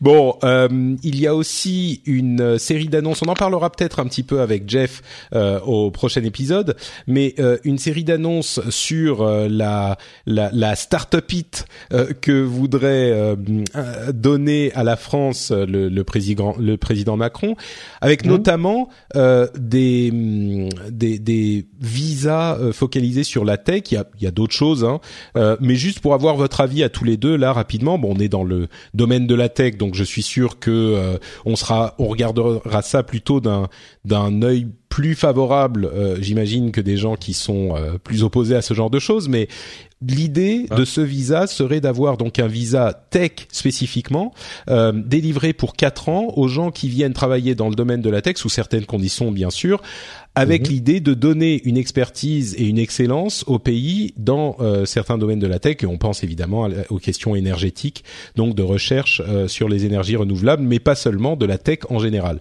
Euh, Peut-être Guillaume qui est resté euh, très silencieux ces, ces, ces dernières minutes. Euh, Qu'est-ce que tu en penses de cette idée? Qu'on qu'on aime ou pas euh, Emmanuel Macron, euh, force est de reconnaître que s'il y a bien un truc qu'on attend de lui, c'est ce genre d'initiative. On a tous en tête les, les, les initiatives dont vous aviez bien parlé d'ailleurs à l'époque, hein, du, du label de la French Tech euh, à l'époque. Et, et, et finalement, après tout, on peut voir ça que d'un œil bienveillant. Après avoir dans quelle dans Bon, quelle Moi, je suis sûr qu'il y a des gens qui, qui réussiraient à le voir d'un œil malveillant. Mais Ouais, c'est, euh, c'est- c'est difficile d'être contre quand même. Hein. Ouais, c'est compliqué. hein. Tu vas faire venir des gens qui ont une vraie expertise pour faire tourner des boîtes et tout. Euh, ouais, c'est. Le seul risque, c'est ça marche pas, quoi. Mais on voit pas trop C'est ça. en fait. Et c'est c'est pas un risque très cher. D'accord. Euh, bah écoutez, un, un truc un petit peu moins euh, positif, c'est le gouvernement chinois qui Ah, a ça commence décidé. qui a décidé. Alors vous savez qu'ils essayaient de euh, faire la police sur les réseaux de streaming euh, audio et vidéo. Il y en a certains spécifiques donc au pays comme euh, Weibo. Enfin spécifiquement, on parle de Weibo, iFeng et euh, assez fun. Je ne sais pas si ça se prononce autrement. Ça Euh, marche et bien en français, assez fun. assez fun, c'est assez fun. Euh, et ben écoute, c'est plus tellement fun parce qu'ils viennent euh, purement et simplement de leur interdire de faire du streaming. Tout court, voilà. C'est Ah, c'est pas juste chance. on va essayer de réguler, de machin. Maintenant, il y a plus de streaming du tout. Euh, du coup, ils ont euh, spécifi- con- concrètement interdit le streaming vidéo en Chine, dans le pays. C'est étonnant qu'il soit aussi sévère en Chine. Bah, j'enfonce un petit peu des portes ouvertes, mais je crois qu'il est bon aussi de rappeler Non, parfois non. euh, certaines euh, certaines politiques de certains gouvernements euh, quand c'est notable de cette manière, quoi. Tout à fait. Ouais, ouais. Moi, j'ai le souvenir, il y a, il y a, pff, il y a longtemps déjà, il y a huit ans, un truc comme ça, euh, à, Pékin, où euh, j'avais eu la chance d'aller euh, chez UQ. UQ, c'est le, le YouTube chinois. Alors depuis, euh, ils sont 100 fois plus gros qu'ils étaient à l'époque, etc. Et évidemment, moi, je leur posais plein de questions sur, non mais attendez, euh, vous pouvez poster n'importe quoi Bah ouais, les gens, ils postent des vidéos. Non mais je veux dire, il y a quand même un peu de, je sais pas comment on dit le mot avec un C. euh, je- Enfin, je veux dire, il y a un peu de Contrôle, de, c'est ça que tu veux de, dire. de- de contrôle, de contrôle, voilà. Et euh, ah oui, oui, oui, oui. Ah bah non, quand on nous signale des vidéos, on les retire, euh, tout ça.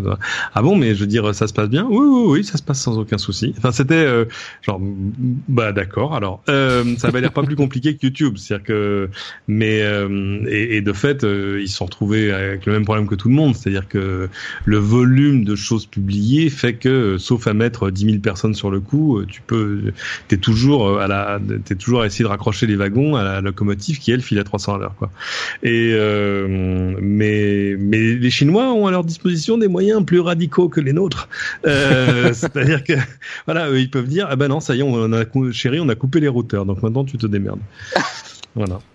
Oui, en même temps, euh, mettre 10 000 personnes pour les pour faire les trucs, euh, ils ont de la main d'œuvre en Chine, donc. euh, Ah bah ça, la Chine est un pays où les problèmes se résolvent par le nombre. C'est-à-dire que non non mais c'est ah c'est dément. Euh, Je voyais encore un témoignage de quelqu'un d'un journaliste qui s'est fait recruter euh, à aller assembler des iPhones dans une usine et qui expliquait que dans son usine ou dans le enfin autour de lui euh, euh, dans les périodes de bourg il y avait 170 000 personnes qui travaillaient.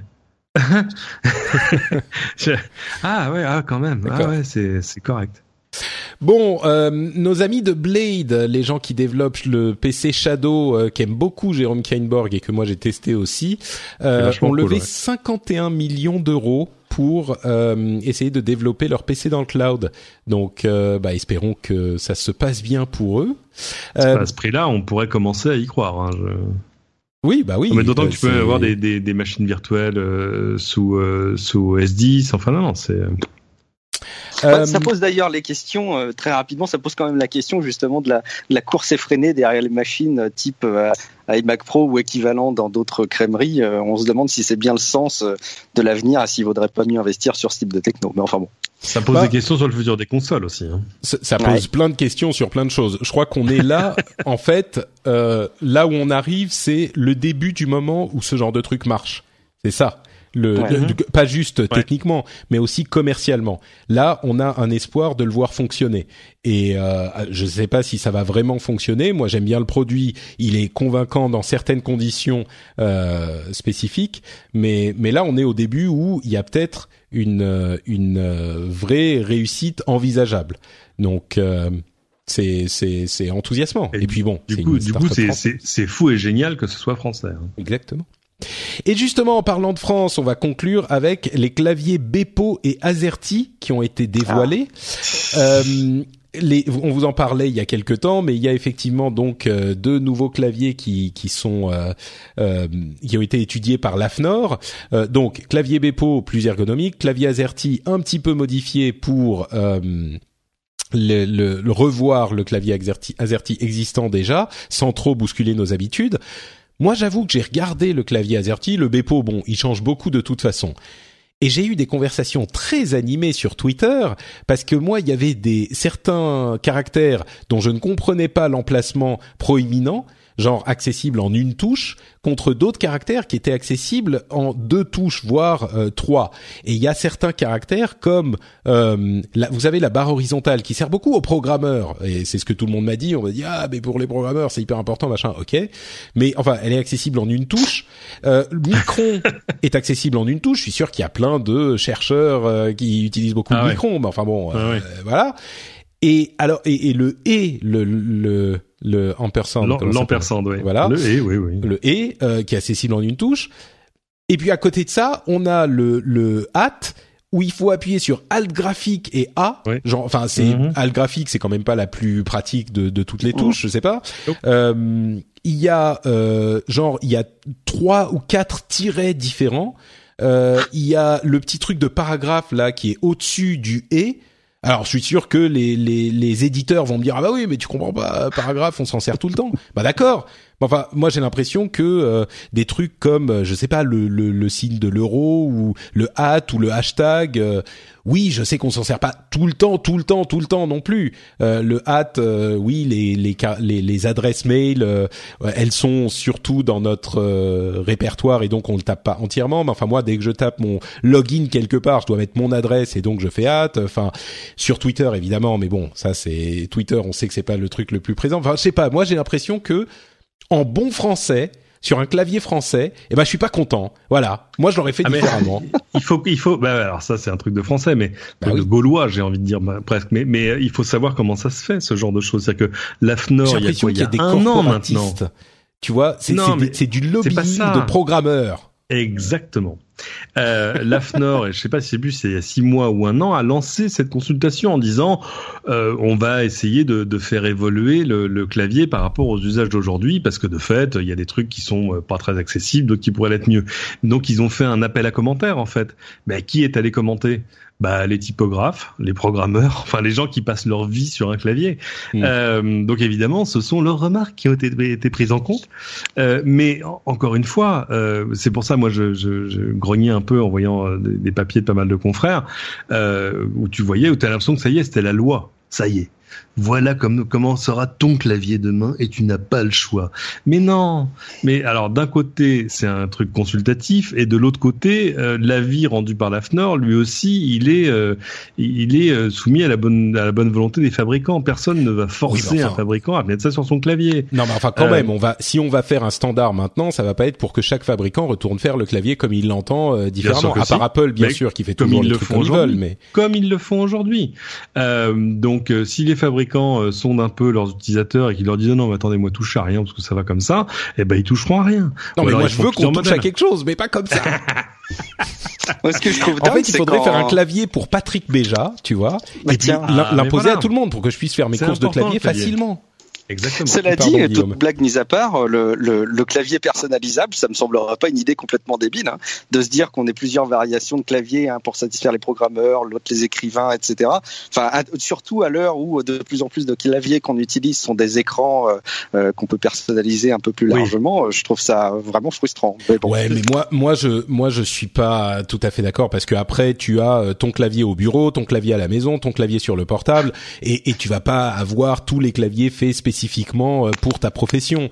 Alors ouais, surtout que s'adapter à un clavier, c'est pas évident. Je sais pas si vous avez bah, fait l'exercice avec le dépôt, mais c'est une horreur. Hein, bah oui, ça, prend, ça prend quelques semaines à chaque fois. Alors, euh, mais enfin, je comprends tout à fait. J'ai eu des discussions très animées avec des gens sur Twitter qui me disaient mais pourquoi veux-tu nous enlever ce truc qui nous sauverait la vie, notamment des programmeurs, tu sais qui, je comprends, ils tapent leur touche, euh, leur barre horizontale euh, euh, tout le temps. C'était Totor notamment qui était très remonté contre moi parce qu'il avait l'impression que je voulais lui enlever un truc qui l'aiderait beaucoup. Mais uh-huh. je comprends bien ce point de vue. Mais le problème c'est que effectivement, si on demande à dix professions différentes euh, quelle serait la position qui serait la plus idéale pour eux eh ben, euh, les programmeurs sont pas les seuls à passer leur vie sur un clavier. Euh, tout le monde passe sa vie sur un clavier. Du coup, je me dis, il faudrait peut-être. Alors oui, peut-être que le hat n'est pas le truc qu'utilise. Euh, c'est Patrick qui l'utilise plus que les autres. Mais je sais pas, moi, j'ai l'impression que je vous lis dans ce truc, euh, dans cette organisation du clavier. pourquoi, par exemple, est-ce que le point d'interrogation et euh, sur majuscule plus euh, point d'exclamation. Enfin, je sais pas, un point d'interrogation, c'est quand même un truc qu'on utilise plus que euh, au hasard le micron, quoi. Enfin bon, bref, je sais pas. Ça, ça me... oh, tu sais, c'est c'est comme en entreprise. Hein, quand tu demandes trop l'avis aux gens, ça, il se passe pas grand chose. Et moi, j'ai une solution parfaite. Plutôt que de demander l'avis à tout le monde, comme je l'ai déjà dit, vous me demandez mon avis à moi, et comme ça, voilà, ça simplifie. On demande qu'il y a une personne. Bon, bref, et eh ben écoutez, c'est sur cette euh, cette euh, conclusion tout à fait raisonnable qu'on va terminer l'émission. Et avant de se quitter, évidemment, j'aimerais demander à Cédric et Guillaume de nous dire où on peut les retrouver sur Internet. Commençons par Cédric euh, Cédric sur Twitter euh, et puis euh, sur internet euh, il y a les replays de tout ce que je fais sur lci.fr pas mal d'autres choses sur la page Facebook d'LCI et sinon si vous êtes matinaux 6h25 7h25 en direct sur LCI canal 26 de la TNT canal 26 de la TNT on l'aura bien compris. Guillaume Vraiment, on va me géolocaliser sur Snapchat. Hein, Allez-y, Guillaume Vendée. et vous me retrouvez sur les réseaux sociaux sous le pseudo Guillaume Vendée, de manière générale. Et vous pouvez m'écouter euh, au moins une fois tous les 15 jours dans Tech Café, un autre podcast indépendant podcast indépendant tech que je recommande également. Merci à tous les deux d'avoir été présents. Pour ma part, c'est Note Patrick sur Twitter et sur Facebook. Vous pouvez aussi retrouver l'émission sur frenchspin.fr et vous allez pouvoir laisser sur le site évidemment des commentaires euh, si vous trouvez qu'on a dit trop de bêtises ou pas assez. C'est possible euh, également. Uh-huh. et et euh, vous pouvez aussi trouver d'autres émissions bien sûr, le rendez-vous jeu, je l'ai évoqué euh, il y a dans, cet épisode. Vous pouvez, si vous appréciez les jeux vidéo, eh ben allez donc écouter le rendez-vous jeu. Vous allez voir, c'est un bien bon podcast. Vous pouvez aussi laisser des commentaires bah, sur iTunes ou sur tous les catalogues de podcasts que vous utilisez, comme par exemple Machi68, Zadamski, euh, qui ont laissé 5 étoiles en disant très sympa, merci ou super. Euh, et bon, je vais pas vous lire les, les commentaires en entier, mais euh, je remercie tous ceux qui choisissent de laisser des étoiles. Et justement, euh, si vous voulez nous aider encore plus, enfin, soyons honnêtes, si vous voulez m'aider encore plus, vous hein pouvez euh, vous pouvez aller sur patreon.com/slash rdvtech et soutenir cette initiative de podcast indépendant artisanal qui vous donne l'impression d'être assis à la table avec les animateurs.